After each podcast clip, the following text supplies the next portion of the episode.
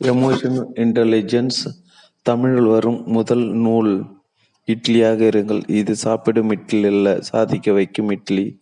சோம வள்ளியப்பன் வெளிவந்த இருபது நாட்களில் முதல் பதிப்பு விற்று தீர்ந்த அதிசய நூலின் அழகிய இரண்டாம் பதிப்பு. எமோஷன் இன்டெலிஜென்ஸ் இட்லியாக இருங்கள் சோமவல்லியப்பன். சமர்ப்பணம் லட்சக்கணக்கான வாசகர்களுக்கு என்னை அறிமுகப்படுத்தி ஆனந்த விகடனுக்கு.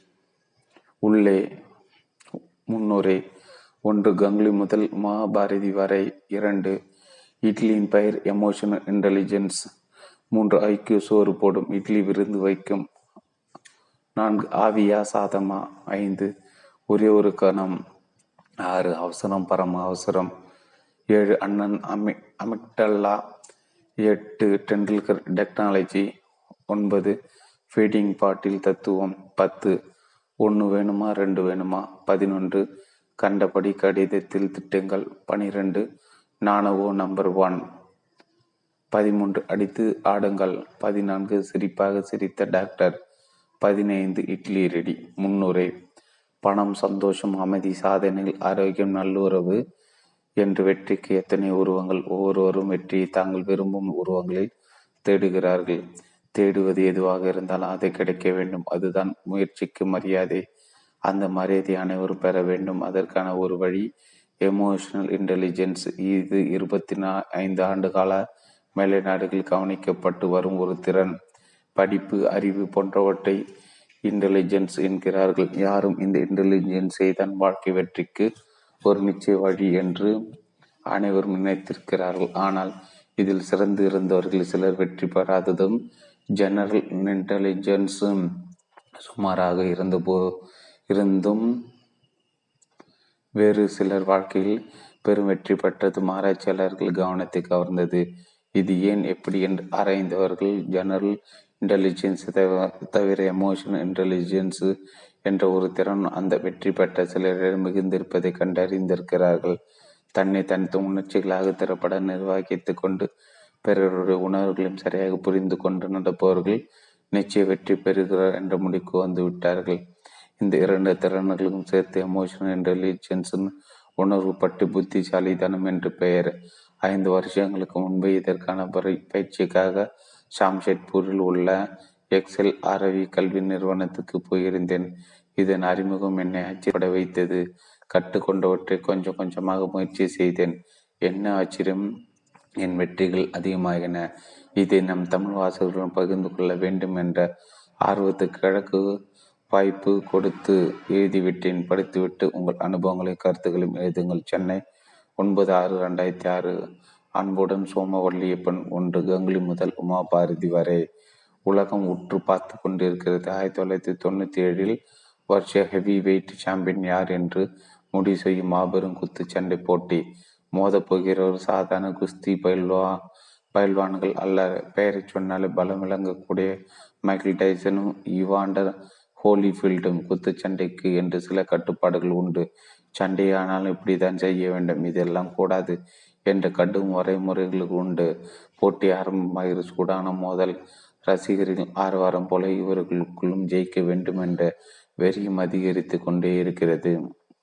சில சுற்றுகள் முடிகின்றன. ஒவ்வொரு முறை நடுவர் அந்த சுற்று முடிந்தது என்று மணி அடித்து அவர்களிடம் பிரித்து விடுவார். அமைதி அமைதி அமைதி அந்த விசில் சத்தத்துக்கு அதுதான் அர்த்தம்.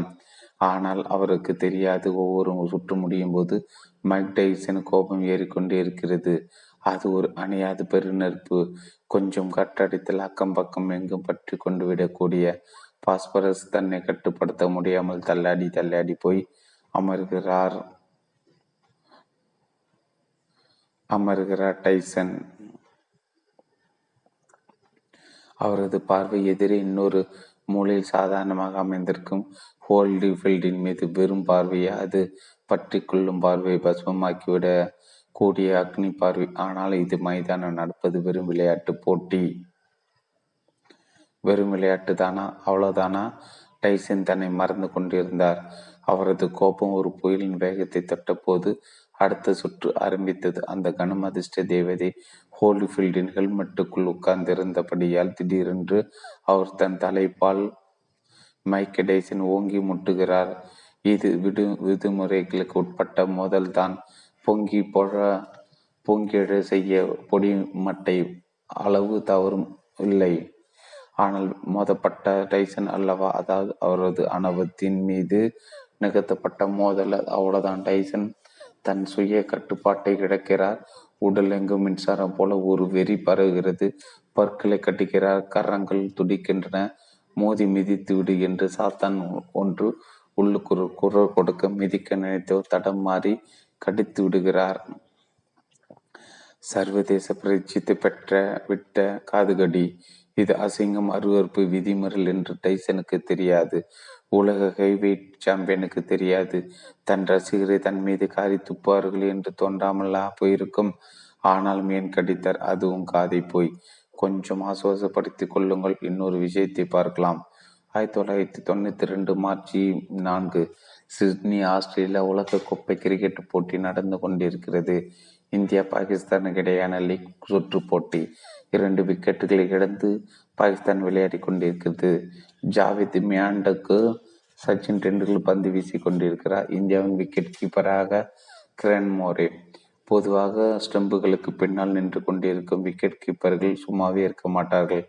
அப்படி போடு இப்படி போடு. ஆகா அற்புதம். அவ்வளோதான் இப்படி ஏதாவது உற்சாகமூட்ட கமாண்டுகள் அள்ளி வீசி கொண்டே இருப்பார்கள். அதிலும் கிரண் மோரி எல்லாத்து எல்லாருக்கும் ஒரு படி மேலே தனது கூச்சல்களுடன் கூடவே ஏதாவது சேஷ்டைகளும் செய்வார். அந்த சமயத்தில் கிராண்ட் மோரே அம்பியரிடம் பலமுறை விக்கெட் அப்பீல் செய்து கொண்டிருந்தார். மேண்ட் மட்டும்தான் என்ன சிலைத்தவரா?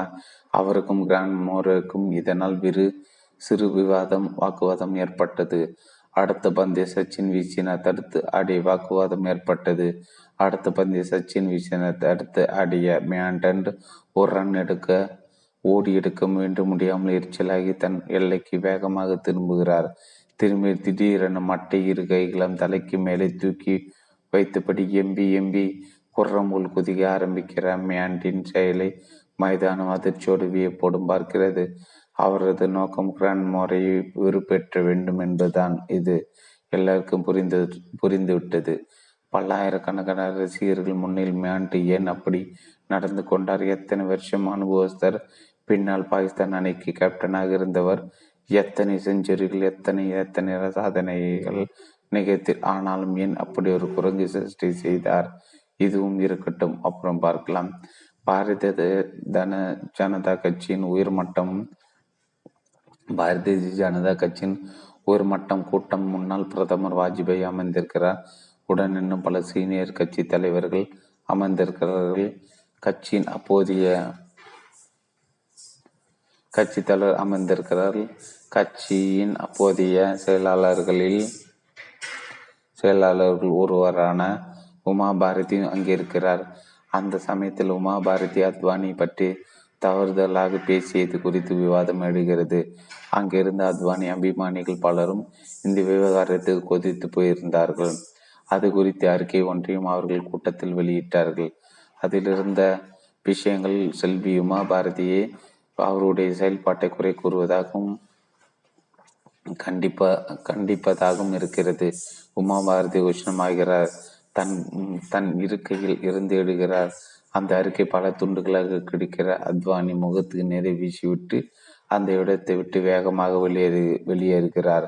உமாபாரதி வெறும் செல்வி அல்ல. துறவு வாழ்க்கை வாழ்வதாக சொன்னவர் சாந்த ரூபையாக காட்டிக்கொள்வதில் எப்போதும் கவனமானவர். போராட்டங்களில் மட்டுமே மட்டும்தான் கொடி பிடிப்பார் மற்றபடி அமைதியான பெண்மணி என்று பெயர் எடுத்தவர் அவர் இப்படி நடந்து கொண்டதன் காரணம் என்ன? வேறொரு சம்பவம். ரெண்டாயிரத்தி ரெண்டு ஜூலை இந்தியா இங்கிலாந்துக்கு இடையேயான ஒரு நாள் கிரிக்கெட் போட்டி. இங்கிலாந்து லார்ட்ஸ் மைதானத்தில் அன்றைய ஆட்டம். இந்திய இரண்டாவது பேட்டிங். நூத்தி நாற்பத்தி ஆறு ரன்னுக்குள் ஐந்து விக்கெட்டுகள் விழுந்துவிட்டன. நிர்ணயிக்கப்பட்ட இலக்கு முன்னூற்றி இருபத்தி ரெண்டு. போச்சு. அவ்வளோதான் இந்தியா என கிட்டத்தட்ட ரசிகர்கள் முடிவு செய்துவிட்டன களத்தில் இருப்பது யுவராஜ் சிங்கம் முகமது கைஃபும் பந்து பந்துக்கு பந்து டென்ஷன் இருவரும் அருமையாக விளையாட இலங்கை நெருங்கி கொண்டிருக்கிறது. இந்தியா கேப்டன் கங்குலியால் லார்ஸ் மைனாத்தின் புகப்பெற்ற பால்கனை உட்காரக்கூட முடியவில்லை. இறுதி ஓவர் டென்ஷன் உச்சத்தில் ஆயிரக்கணக்கானவர்கள் நகத்தை கடித்து கொண்டிருக்கும் மூன்று பந்துகள் வீதம் இருக்கையில் அருமையாக ஆடிய கைஃப் இந்தியாவின் ஸ்கோரை முன்னூற்றி இருபத்தி ஏழு எடுத்து செல்கிறார். இந்த வெற்றி மூலம் இந்தியா அந்த தொடரை வென்றது. அதே ஆண்டில் அதற்கு முன் இந்தியாவில் நடந்த ஒரு நாள் கிரிக்கெட் தொடரை இங்கிலாந்து சமன் செய்த போது அந்த நாட்டு வீரர்கள் பிளெண்டாப்பு வெற்றி கழிப்பில் தன் டி ஷர்ட்டை கயிற்றி தலைக்கு மேலே கைகளால் சுற்றியபடி மைதானத்தில் சுற்றி வந்தார். அந்த பகை அதனால் மனதில் ஏற்பட்ட காயம் வெற்றி கழிப்பில் கேப்டன் கங்குலி மொபால்கனில் இருந்தபடி தன் ஷீட் தன் டி ஷர்ட்டை வேகமாக கட்டுகிறார் அதை தலைக்கு மேலே தூக்கி பிடித்தபடி பல சுற்றுகள் ஆவேசமாய் சுற்றுகிறார். அவர் கண்கள் வெறி வெற்றி பெற்ற வெறி பலருடைய புருவங்கள் மேல் இருக்கின்ற கங்குலி ஏன் அப்படி நடந்து கொண்டார்? இதுவும் விளையாட்டே அல்லவா? அது ஒரு திரைப்பட விழா. நூற்றுக்கணக்கான முக்கிய புள்ளிகள் கலந்து கொண்ட அந்த விழாவில் இயக்குனர் பாலச்சந்தர் பேசும்போது பாரதி ராஜா புதிய வார்ப்புகள் என்ற அருமையான படம் எடுத்ததற்காக நான் அவர் காலில் விட தயார் என்கிறார். அது ஒரு திரைப்பட விழா. நூற்றுக்கணக்கான முக்கிய புள்ளிகள் கலந்து கொண்ட அந்த விழாவில் இயக்குனர் பாலச்சந்தர் பேசும்போது பாரதி ராஜா புதிய வார்ப்புகள் என்ற அருமையான படம் எடுத்ததற்காக நான் அவர் காலில் விட தயார் என்கிறார். அதுவும் மிகவும் நல்ல படம் என்று சொல்லியிருக்கலாம். அருமையான படம் என்று சொல்லியிருக்கலாம். தலை சிறந்த படம் என்று சொல்லியிருக்கலாம். எல்லாவற்றையும் விட்டுவிட்டு காலில் விட தயார் என்று ஏன் சொல்ல வேண்டும்? டாக்டர் செரியன் இந்தியாவின் மிகச்சிறந்த இருதய நோய் மருத்துவர்கள் ஒருவர். ஐம்பது ஆண்டுகளுக்கு மேலாக உன்னதமான சேவை செய்தவர். தனது எண்பத்தி ஐந்தாவது வயதில் மாடியிலிருந்து கீழே குதித்து தற்கொலை செய்து கொண்டார். ஆயிரக்கணக்கான நோயாளிகளை மரணத்திலிருந்து மீட்டெடுத்தவர் ஏன் இப்படி ஒரு கோரமான முடிவை தேடிக்கொண்டார்?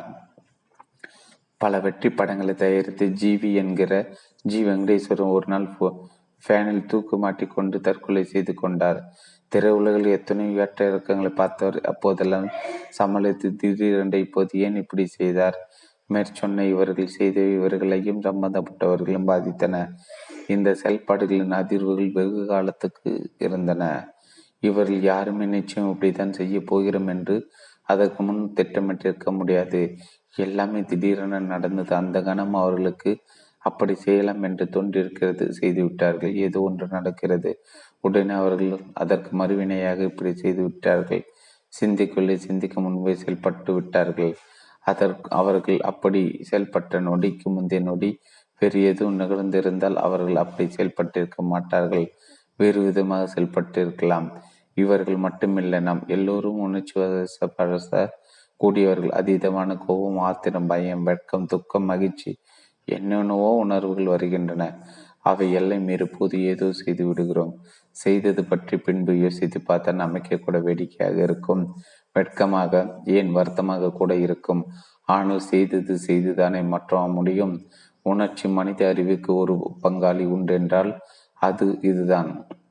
காப்பிக்கு சக்கரை மாதிரி சாம்பாருக்கு உப்பு மாதிரி தேவைக்கேற்ப கையாளப்பட வேண்டிய இந்த வஸ்து தான் நம் வாழ்வின் பல கட்டங்களில் வெற்றி தோல்வியை தீர்மானிக்கிறது. எந்த உணர்ச்சியும் அடக்கு என்று சொல்ல முடியாது சொல்லவும் கூடாது.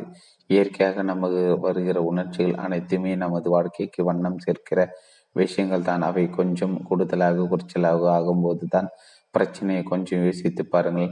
மேக்டைஸின் எந்த ஒரு குத்தாவது சரித்திர நிலைத்ததா? அந்த காது கடி விவகாரம் தானே இன்று வரை நின்றிருக்கிறது.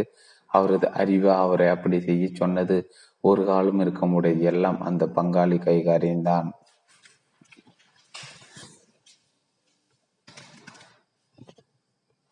அத்தியாயம் ரெண்டு. இட்லியின் பெயர் எமோஷனல் இன்டெலிஜென்ஸ் பாண்டியன் என்பவர் ஒரு தொழிற்சாலை பராமரிப்பு அலுவலராக பணிபுரிகிறார். ஒரு நாள் மதிய வேலை பாண்டியனுடன் அவருடைய தொழிற்சாலையின் தலைவரும் இன்னும் சில அதிகாரிகளும் கேண்டீனில் அமர்ந்து சாப்பிட்டு கொண்டிருக்கிறார்கள்.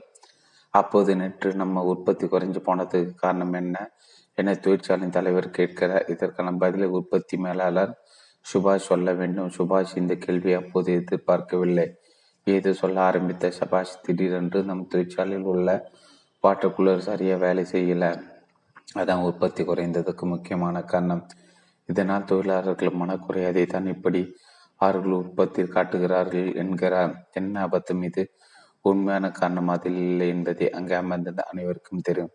சப்ளை உட்பட இருந்தாலும் தொழிற்சாலையின் தலைவர் வாட்டர் கூலர் உள்பட எல்லா இயந்திர பராமரிப்புக்கும் பொறுப்பான பாண்டியனை பார்த்து ஏன் வாட்டர்குழு வேலை செய்யவில்லை என்று கேட்கிறார். பாண்டியனுக்கும் உற்பத்தி மேலாளர் சுபாஷுக்கும் கொஞ்சம் ஒத்து வராது. என்னடா இது சுபாஷை உற்பத்தி ஏன் குறைகிறது என்று தலைவர் கட்டல் அவர் சாமர்த்தியமோ பிரச்சனை நம் மீது திருப்ப பார்க்கிறாரே என்று பாண்டியனுக்கு கோபம். வாட்டருக்குள்ளருக்கும் உற்பத்திக்கு என்ன சம்மந்தம் என்று சுபாஷை திரும்பி கேட்கிறார். ஆனால் சுபாஷ் லேசாக சிரிப்பது போல பாண்டியனுக்கு தெரிய என்ன நன்றாக மாட்டிவிட்டதாக நினைத்து சந்தோஷப்படுகிறேன் என்று பாண்டியனுடைய கோபம் இரண்டு மடங்காக அதிகரிக்கிறது. சுபாஷ் கொஞ்சம் கூட பதற்றப்படவே இல்லை. பாண்டியனை பார்த்து சார் கேட்டார் இல்லையா? முதல்ல அதுக்கு பதில் சொல்லுங்க. வாட்டர் கூலர் ஏன் வேலை செய்யலை என்கிறார்? இவர் யார்? நம்மை கேள்வி கேட்க என்று பாண்டியனுக்கு கோபம் தலைக்கு இருக்கிறது உடன் உடனே படப்படப்பா அது இருக்கட்டும். அதற்கு முன் சார் கேட்டார் இல்லையே? ஏன் உற்பத்தி குறைகிறது என்று அதற்கு நீங்கள் பதில் சொல்லுங்க என்கிறார். இப்போது தொழிற்சாலையின் தலைவரும் சாப்பிடுவதை நிறுத்திவிட்டு பாண்டியனை நிமிர்ந்து பார்க்கிறார். தான் நினைத்தபடி சூழ்நிலை மாறுவதை கண்ட சுபாஷ். ரசித்து சாப்பிட்டபடி அதான் சொன்னனே ஒர்க்கர்ஸ் கம்ப்ளைண்ட் பண்றாங்கன்னு உற்பத்தி செய்ய வேண்டிய நூற்றுக்கணக்கான மிஷின்களையும் நாம் சரியாக பராமரிக்கிறோம். அதை பற்றி ஒரு பேச்சு இல்லை. ஏதோ ஒரு இடத்தில் ஒரு வாட்டர் கூலர் வேலை செய்யவில்லை. அதுதான் உற்பத்தி குறை குறைவுக்கு காரணமா? கோபம் அதிகமாக்கிவிட்ட பாண்டியன் ஏதோ சொல்ல முற்பட மீண்டும் நிமிர்ந்து பார்த்த தலைவர் பாண்டியன் பார்த்து கூலர் வேலை செய்யுதா இல்லையா பாண்டியன்? அதை சொல்லுங்கள் என்கிறார். ஒரு கூலர் தான் சார். அதுவும் நேற்று சாயங்காலத்தில் இருந்து தான் என எடுக்கிறார் பாண்டியன். அவர் குரல் கம்பி விட்டது ஓகே அதை சீக்கிரம் சரி செய்ய பாருங்கள் என்று தலைவர் சொல்ல பாண்டியனுக்கு மனம் உடைந்தே போய்விட்டது. தன் ஒழுங்காக வேலை செய்பவன் என்று தலைவருக்கு தெரியும் தான். இந்த உற்பத்தி மேலார் தன் வேலை செய்யாமல் வீண் பிரச்சனை செய்வார் என்றும் அவருக்கு தெரியும். இருந்தும் ஏன் சுபா சொல்வதை வைத்து நம் நாலு பேர் மத்தியில் இப்படி கேட்கிறார். பாண்டியனால் சாப்பிட முடியவில்லை மற்றவர்கள் தொடர்ந்து பேசுகிறார்கள். வழக்கம் போல தலைவர் மெதுவாக சாப்பிடுகிறார். சுபாஷ் அன்றைக்கு காலையில் நடந்த ஏதோ ஒரு சம்பவம் பற்றி விரிவாக எடுத்துச் சொல்ல தலைவர் மற்றும் சேர்த்து சத்தமாக சிரிக்கிறார்கள். பாண்டியனால் சிரிக்க முடியவில்லை. மேலும் சுபாஷை பார்க்க பார்க்க எரிச்சலல் வந்தது. பாண்டியன் எனக்கு கொஞ்சம் வேலை இருக்கிறது என்று தலைவரிடம் சொல்லிவிட்டு விருட்டன் எழுந்து கை கழுவி போய் விடுகிறார். பாண்டியன் நல்லவர் தான் ஆனால் பாண்டியன் நல் வல்லவரா? பாண்டியன் வேலையிடத்தில் வெற்றி பெறுவாரா? பாண்டியனுக்கு சுபாஷுக்கு என்ன வித்தியாசம்? இருவரும் ஏன் இப்படி வேறு வேறு விதத்தில் நடந்து கொள்கிறார்கள்? நடந்து முடிந்தது ஒரு சாதாரண சம்பவம். பாண்டியன் பொறியியல் படிப்பில் மிகவும் நல்ல மதிப்பெண் பெற்று கேம்பஸ் இன்டர்வியூவில் தேர்வாகி வேலைக்கு வந்த தன் வேலையில் கட்டிக்கார். எவ்வளவு முக்கியமான மிஷின் பிரேக் டவுன் ஆனாலும் சரி செய்யக்கூடியவர். ஆனால் அந்த ஆண்டு முடிவில் பாண்டியன் எப்படி வேலை செய்தார் என்று பார்க்கப்பட்ட அப்ரைஸில் அவருக்கு சரியான மதிப்பெண் கிடைக்கவில்லை. மேலும் தொழில் தலைவர் பாண்டியனுக்கு பதவி உயர்வு பரிந்துரைக்கு உள்ளே. தலைவர் அதற்கு ஏதி காரணம் பாண்டியன் உணர்ச்சி வசப்பாடுவார் இதெல்லாம் பாண்டியனால் மற்றவர்கள் இணைந்து சிறப்பாக பணியாற்ற முடியாது. மேலே போக போக சூழ்நிலை கலைந்து புரிந்து கொண்டு அதற்கேற்ப நடந்து கொள்ளும் திறன் அவரிடம் இல்லை என்பதா வெற்றி பெற நிம்மதியாக இருக்க வெறும் புத்திசாலித்தனம் மட்டும் போதாது. ஆங்கிலத்தில் அறிவை இன்டெலிஜென்ஸ் என்கிறார். அதை சுருக்கமாக ஐக்கியூ என்கிறார்கள். இப்போது பிறக்கும் குழந்தைகளின் ஐக்கியூ அதிகமாக இருப்பதால் பெருமையாக சொல்கிறார்கள். பாண்டியனும் ஐக்கியூ அதிகம் மேற்போதான் பள்ளி கல்லூரியில் மிகச்சிறந்த மதிப்பெண்கள் பெற்றவர். அவரை விட சுபாஷ் பெற்ற மதிப்பெண் குறைவுதான். ஆனால் சுபாஷுக்கு இன்னொரு திறம் அதிகம். இதனை எமோஷனல் இன்டெலிஜென்ஸ் என்கிறார்கள். உணர்வுகளை கையாள்வதில் திறமைசாலி என்பது இதன் பொருள். ஜிஆர்பி என் படிப்பு தெரிந்திருக்கும். அமெரிக்க மே பொய்மேல் படிப்பு படிப்பதற்கு எழுத வேண்டிய நுழைத்தொரு மிகவும் கடினமானது. இதில் தேர்வதற்கு நிறைய அறிவு கடும் உழைப்பும் வேண்டும். இதில் மிகச் சிறப்பான மதிப்பெண் வாங்கிய மாணவர்கள் வாழ்க்கையில் பின்னால் தங்கள் வேலைகள் எப்படி மிழுகிறார்கள் என்று தெரிந்து கொள்ள அமெரிக்காவில் ஒரு ஆராய்ச்சி செய்திருக்கிறார்கள். அதில் இருபது வருஷங்களுக்கு முன் ஜிஆர் ஜிஆர்இ தேர்வில் மிக சிறந்த மதிப்பெண் பட்ட தொண்ணூத்தஞ்சு நபர்களின் விவரங்களை திரட்டியிருக்கிறார்கள். அந்த தொண்ணூத்தஞ்சு நபர்கள் வெறும் பதினைந்து பேர் தான் மிக உயர்ந்த பதவிகளை அடைந்திருக்கிறார்கள். அப்படி என்றால் மீதமுள்ள எண்பது பேர் அவர்கள் தங்கள் பணியிடங்கள் அவ்வளவு பெரிய அளவு வெற்றி பெற்றிருக்கவில்லை. ஆகவே அறிவுத்திறன் மிகச் சிறப்பாக இருப்பது மட்டுமே வாழ்க்கை வெற்றிக்கு போதுமானதில்லை என்கிற முடிவுக்கு வல்லுநர்கள் வந்திருக்கிறார் அதோடு விட்டுவிடவில்லை. நம்மூர் கார்பரேஷன் பள்ளிகள் போல அமெரிக்கன் சாதாரண பள்ளிகள் படித்த நானூத்தி ஐம்பது மாணவர்கள் ரெக்கார்டுகளை தேடி இருக்கிறார்கள். மிக சாதாரண மதிப்பெண் பெற்ற மாணவ மாணவியர்கள் அவர்கள் அப்படி சுமாராக படித்தவர் சிலர் நம்ப முடியாத அளவு உயர்ந்த நிலைக்கு வந்திருந்தார்கள். தொடர்ந்து ஆராய்ச்சி ஆராய்ச்சிகள் செய்தது வெற்றி புத்திசாலித்தனத்தின் பங்கு இருபது சதவீதம் என்றும் வேறு பல காரணங்களும் மிச்சமுள்ள எண்பது சதவீதத்தில் பங்காற்றுகின்றன என்ற முடிவுக்கு வந்திருக்கிறார்கள். அந்த எண்பது சதவீதத்தில் மிக மிக முக்கியமான சதவீதத்தை பெற்றிருப்பது இந்த எமோஷனல் இன்டெலிஜென்ஸு இதே மேலே நட்டவர்கள் கண்டுபிடிக்கப்பட்டு இங்கே சுட சுட வந்திருக்கும் விஷயம். இன்னும் சரியான தமிழ் பெயர் கூட சுட்டப்படவில்லை. நாம் ஒரு முயற்சி செய்து பார்ப்போமா? எமோஷனல் என்றால் உணர்ச்சி. இன்டெலிஜென்ட் என்றால் புத்திசாலித்தனம். ஆக உணர்ச்சி மயமான புத்திசாலித்தனம். உணர்ச்சி கலந்த புத்திசாலித்தனமும் அர்த்தம் தோதுபடவில்லை உணர்ச்சிகளை சரியாக கையாள தெரிந்த புத்திசாலித்தனம் என்பது தான் சரியாக இருக்கும். இதற்கு என்ன பெயர் வைக்கலாம்? ரொம்ப மனக்கொடவே வேண்டாம். நமது சௌகரியம் தான் நமக்கு முக்கியம்.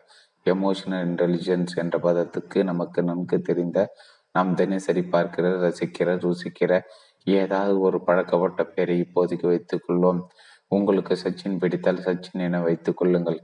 ஐஸ்வர்யா ராய் பிடித்தால் அப்படியே வைத்துக் கொள்ளுங்கள். இந்த புத்தகம் முழுக்க எமோஷனல் இன்டெலிஜென்ஸ் என்ற விஷயத்தை நாம் இட்லி என்று வைத்துக் கொள்வோம். ஓகே தானே? இட்லி. அத்தியாயம் மூன்று. ஐக்கியூ சோறு போடும். இட்லி விருது வைக்கும். எமோஷனல் இன்டெலிஜென்ஸ் என்பது சே சாரி இட்லி என்பது அப்படி ஒன்று நமக்கு சுத்தமாக தெரியாத ராக்கெட் சயின்ஸ் இல்லை. உணவுகளை கட்டுப்படுத்துவதுதான் அது. காதல் என்பது ஒரு உணர்வு கோபம் இன்னொரு உணர்வு பயம் வேறு ஒரு உணர்வு. இப்படி பல உணர்ச்சிகள் எல்லாருக்கும் வரும். ஆனால் அதையெல்லாம் அப்படி வெளிக்காட்டாமல் சிலரிடம் பொருள் ஆள் தெரிந்து கவனமாக தேவைப்பட்டால் மட்டும் தேவைப்படும் அளவு மட்டும் வெளிப்படுத்துகிறார்கள். அவர்கள் சாமர்த்தியசாலிகள் அவர்கள் எமோஷன் இன்டெலிஜென்ட் என்று அழைக்கலாம். அதாவது நன்றாக பூ போல வெந்த இட்லி. உலகம் எங்கும் தொழில் புரட்சி தொடங்கியதுமே இயந்திரங்களும் கணக்குகளும் வாழ்க்கைக்கு முக்கிய காரணம் என்ற எண்ணம் அனைவருக்கும் வந்துவிட்டது. அதிலிருந்து அறிவு திறனுக்கு தான் முதல் மரியாதை முழு மரியாதை அறிவு முக்கியம். என்ற பின் யார் அறிவாளி யார் பெரிய அறிவாளி என்ற கேள்விகள் எழுந்தன. அதற்காக ஆயிரத்தி தொள்ளாயிரத்தி அஞ்சில் முதன் முதலில் இன்டெலி இன்டெலிஜென்ட் டெஸ்ட் என்ற ஒரு சோதனை செய்தார்கள். அதற்கு பெனேட் சர்வே என்று பெயர். மக்களின் மென்டல் ஏஜ் எனப்படும் மூளைத்திறன் வயது எனப்படும் அறிவு முதிர்ச்சி கண்டுபிடிப்பதற்கான சர்வே என்று அது சொல்லப்பட்டது. ஒத்த வயதினரிடையே உள்ள அறிவு வித்தியாசங்களை கண்டுபிடிப்பதற்கான சோதனை நடத்தப்பட்டது. இந்த இன்டெலிஜென்ஸ் என்பதை ஒப்பிட்டு பார்க்க நமக்கு இப்போது நமக்கு நன்கு பரிச்சயமாக இருக்கும். ஐக்கியூ என்பதை அப்போதுதான் முதல் முதலாக உருவாக்கியிருந்தார்கள்.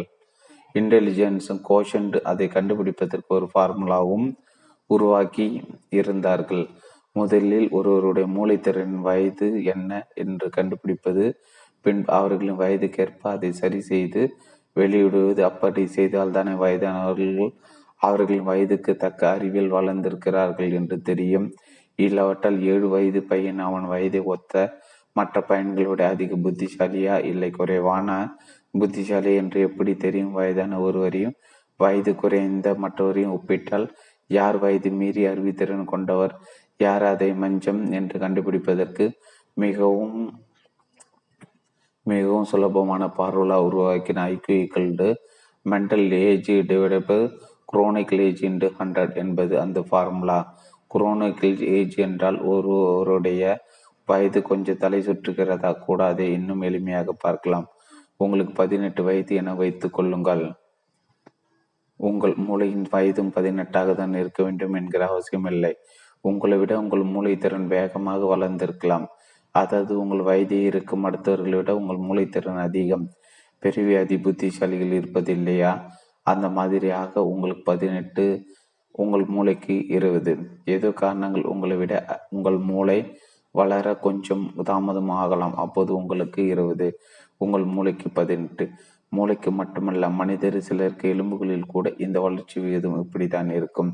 இரண்டு வயது குழந்தை ஒன்றுக்கு மூன்று வயதுக்கு தகுந்த எலும்பு வளர்ச்சி இருப்பதாக டாக்டர்கள் சொல்லிவிட அந்த பெற்றோர் மிகவும் கதிகலங்கி கண்ணீர் மலக நின்று விட்டார்கள் இதெல்லாம் பெரிய விஷயமே இல்லை என்று விளக்கிச் சொல்ல புரிய வைப்பதற்கு அந்த டாக்டர் பட்ட பாடு எனக்கு தெரியும். அது இருக்கட்டும் விஷயத்துக்கு வருவோம். இதுவரை பெரும்பாலும் ஒருவர் புத்திசாலியா இல்லையா என்று கணிப்பதற்கு ஐக்கு தான் அளவீடு. இது ரத்தத்திலே வருகிறதா அல்லது அனுபவம் படிப்பின் மூலம் வருகிறதா என்றெல்லாம் ஆராய்ச்சியில் விவாதங்கள் நடந்து கொண்டு தான் இருக்கின்றன. சொல்ல போனால் நமது இட்லிக்கு தாத்தா இந்த ஐக்கியூ தான். சமீப காலமாக இந்த இட்லி பற்றி ஒரு விழிப்புணர்வு வந்திருக்கிறது. ஆரம்பித்து வைத்தவர் பெயர் ஹோவர்டு கார்டனர் இவர் ஹார்வர்ட் பல்கலைக்கழகத்தில் ஒரு சைக்காலஜிஸ்ட் ஆயிரத்தி தொள்ளாயிரத்தி எண்பத்தி மூணாம் ஆண்டில் மல்டிபிள் இன்டெலிஜென்ஸ் என்று ஒரு கட்டுரை எழுதி வெளியிட்டார். அதில் அவர் மனிதர்கள் மொத்தம் ஏழு விதமான புத்திசாலித்தனங்கள் இருப்பதாக பட்டியலிட்டார். ஒன்று வார்த்தைகள் சம்பந்தப்பட்ட வெர்பல் லிங்குஸ்டிக் இரண்டு தர்க்கம் மற்றும் கணிதம் லாஜிக்கல் மேத்தமெட்டிக்ஸ் மூன்று சங்கீதம் மியூசிக்கல் ரைம் ரிதமிக் நான்கு பார்வை இடங்கள் விஷுவல் ஸ்பாட்டியல் ஐந்து உடல் சம்பந்தப்பட்ட பாடி கைனெட்டிக் ஆறு மனம் சம்பந்தப்பட்டு எமோஷனல் ஏழு மற்ற உடலும் பழகுவது இன்டர் பர்சனல் இப்படியெல்லாம் பாட்டு பாட்டாக கட்டி போட்டால் பைத்தியமே பிடித்துவிடும். சுலபமாக புரிவதற்கு ஒரு வரி போதும். இட்லி என்பதற்கு என்பது வெற்றிக்கு உதவும். அதுவும் சாதாரண வெற்றி அல்ல. மகதான பெரு வெற்றி நீங்கள் எந்த துறை சார்ந்தவராக இருந்தாலும் இதில் மாஸ்டர் ஆவதற்கு வழிகாட்டும். இது இல்லாதவர்கள் அறிவுத்திறன் இருந்தாலும் கூட வெற்றி பெறுவதில்லை. இவ்வளவுதான் சங்கதி. டேனியல் கோல்மன் என்ற ஒரு ஆராய்ச்சியாளர் இது தொடர்பாக பல ஆராய்ச்சிகள் செய்த அமெரிக்கர். அவரது ஆராய்ச்சிகள் ஒன்று வெற்றி பெற்றவர்களிடம் உள்ள ஒற்றுமை என்ன? அவர்கள் அனைவரிடம் எந்த சில குணாதிசயங்கள் பொது அம்சமாக அமையப்பட்டு இருக்கின்றன இது கண்டுபிடிக்க அவர் மொத்தம் நூத்தி இருபது இருபத்தி ஒரு நிறுவனங்கள் நூத்தி எண்பத்தி ஒரு நபர்களிடம் விவரங்களை சேகரித்தார். அவர்கள் அனைவரும் வெற்றி பெற்றவர். அவர்களிடம் இருந்த பல குண அதிசயங்களை பட்டியலிட்டார். அவற்றில் முக்கிய குண அதிசயங்களாக கண்டுபிடிக்கப்பட்டவை இவைதான். நம்பகத்தன்மை அனுசரித்து போகும் குணம் இணைந்து பணியாற்றும் திறன். நம்பகத்தன்மை அனுசரித்து போகும் குணம் இணைந்து பணியாற்றும் திறன். இங்கு இணைந்து பணியாற்றுவது என்பதெல்லாம் அலுவலகங்கள் உள்ளவர்களுக்கு தான் என்று தோன்றலாம். இணைந்து என்றால் எங்கெங்கு மனிதர்களுடன் சேர்ந்து வாழ வேண்டியிருக்கிறது அங்கெல்லாம் தேவைப்படும் குணம்தான் இது. குடும்பத்தில் என உறுப்பினர்களுடன் சேர்ந்து வாழ பள்ளியில் சக மாணவர்களுடன் சேர்ந்து பழக என எவருக்கும் தேவைப்படும் குண அதிசயங்கள். இவற்றில் எதுவுமே அறிவு சம்பந்தப்பட்டவை அல்ல. எல்லாம் சாஃப்ட் ஸ்கில்ஸ் இதை போல இன்னும் பல ஆராய்ச்சிகள். எம்பிஏ படிக்கும் மாணவர்களிடமும் அவர்களுக்கு என்னவெல்லாம் தேவை என்று ஆராய்ச்சி செய்ததில் கம்யூனிகேஷன் இன்டர் பர்சனல் ரிலேஷன்ஷிப் மற்றும் இன் இனிஷியேட்டிவ் ஆகியன என்று தெரிய வந்தது. கம்யூனிகேஷன் என்றால் தொடர்பு கொள்வது. இன்டர் பர்சனல் ரிலேஷன்ஷிப் என்றால் ஒருவருக்கொரு உள்ளார்ந்த நல்ல உறவு பேணுவது. இனிஷியேட்டிவ் என்பது ஆர்வமுடன் ஒரு முயற்சி மேற்கொள்வது. எதையும் எவருங்கள் சொல்லாமல் தானே எடுத்து செய்வது? இந்த மூன்றும் இருந்தால் போதும் என்று தீர்மானித்திருக்கிறார்கள். மிகப்பெரிய நிறுவனங்கள் ஒரே சமயத்தில் பல்வேறு ப்ராஜெக்ட்களை கையில் எடுக்கும் ஒரு உதாரணத்துக்கு கூகுளை எடுத்துக்கொள்ளுங்கள் W W Google dot com சாதாரண கேடு இயந்திரமாக இணையத்துக்கு அறிமுகமான கூகுள் இன்றைக்கு இன்டர்நெட் உலகின் முடிச்சூடா சக்கரவர்த்தி W W labs dot Google dot com என்ற கூகுளின் பணி பணிமனைக்கு ஒரு முறை சென்று பாருங்கள். ஒரே சமயத்தில் ஏகப்பட்ட மென்பொருள் இணைய உபயோகப் பொருள்களை தயாரித்து ட்ரையல் விட்டு கொண்டிருப்பார்கள். இதெல்லாம் எப்படி சாத்தியமாகிறது? ஒவ்வொரு வேலைக்கும் குறிப்பிட்ட சில நபர்களை தேர்ந்தெடுத்து ஒரு குழுவாக்கி விடுவார்கள். தாலி கட்டி கொள்ளாத குறைதான். இரவு பகலாக அந்த குழு கூடி அமர்ந்து ஆராய்ச்சியில் செய்து பொறுப்புகளை உரிய நேரத்தில் செய்து முடித்துவிடும். தனிநபர்கள் தனித்தனி செய்யும் காரியங்களை விட ஒரு சிறு குழுவாக ஒருவருக்கொரு கலந்து பேசி வேலைகளை பகிர்ந்து கொண்டு செய்து அவ்வப்போது ஒப்பிட்டு சரிபார்த்து ஆலோசனைகள் வழங்க பெற்று செய்யும் போது செயல்திறன் பல மடங்கு கூடிவிடும் என்பது கண்டுபிடிப்பு. இதுதான் இன்டர் பர்சனல் ஸ்கில் என்கிறார்கள் என்பார்கள். எதற்கு இது என்றால் ஒரு காரியத்தை பலர் கூடி செய்யும்போது அறிவுடன் சம விதத்தில் அவர்கள் உணர்ச்சிகள் பரிமாறி கொள்ளப்படுகின்றன. அறிவு மிகுந்தால் ஏற்றுக்கொண்டு விடுவார்கள். உணர்ச்சி மிகுந்தால் அடங்குவோ அட அடங்கடமாவனே என்று தலையில் ஒரு செல்ல தட்டு தட்டி உட்கார வைப்பார்கள். அப்படி செய்துதான் ஆக வேண்டும் என்கிற அவசியம் கூட இல்லை. ஒரே கருத்துள்ள ஒரு குழுவின் அறிவு அறிவு தளத்திலும் சரி உணர்ச்சி தளத்திலும் சரி ஒரே வேகத்தில் தான் பொதுவில் பயணம் செய்வார்கள். இதனால் தான் குழுவாக செய்யப்படும் பணிகள் மிகப்பெரிய வெற்றிகளை காண்கின்றன. எப்படிப்பட்ட திறன் உள்ள வெற்றி பெறுகிறார்கள் என்கிற பரிசோதனைகளை ஏர்ஃபோர்ஸ் அதிகாரிகள் ஆயிரத்தி நூற்றி எழுபத்தி ஒரு பேர் சேல்ஸ்மேன் ஆயிரம் பேர். பல்வேறு கம்ப்யூட்டர் மற்றும் இன்ஜினியரிங் நிறுவனங்கள் பணியாற்றும் பலகணக்கானவர்களிடம் செய்து பார்த்து விட்டார்கள். பரிசோதனைகளை எத்தனை முறை எங்கே செய்தாலும் கிடைத்த முடிவு என்னவோ ஒன்றுதான். உணர்ச்சிகளின் மீது கட்டுப்பாடு உள்ளவர்கள் தான் வாழ்வில் மிகப்பெரிய வெற்றிகளை பெற்றவர்களாக இருக்கிறார்கள் என்பதை அது இதன் ஒரு வரி இதுதான். உங்கள் ஐக்கு உங்களுக்கு ஒரு நல்ல உத்தியோகத்தை போட்டு தரலாம். ஆனால் அதில் முன்னேறி பெரிய இடத்துக்கு போக வேண்டும் என்றால் நீங்கள் இட்லியாக இருக்க வேண்டும். அதாவது இட்லி இட்லியின் இட்லி தான் sir super star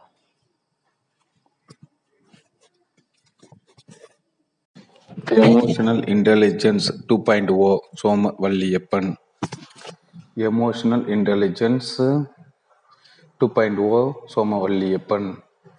Emotional intelligence two point O Somavalliappan பங்கு சந்தை வர்த்தகம்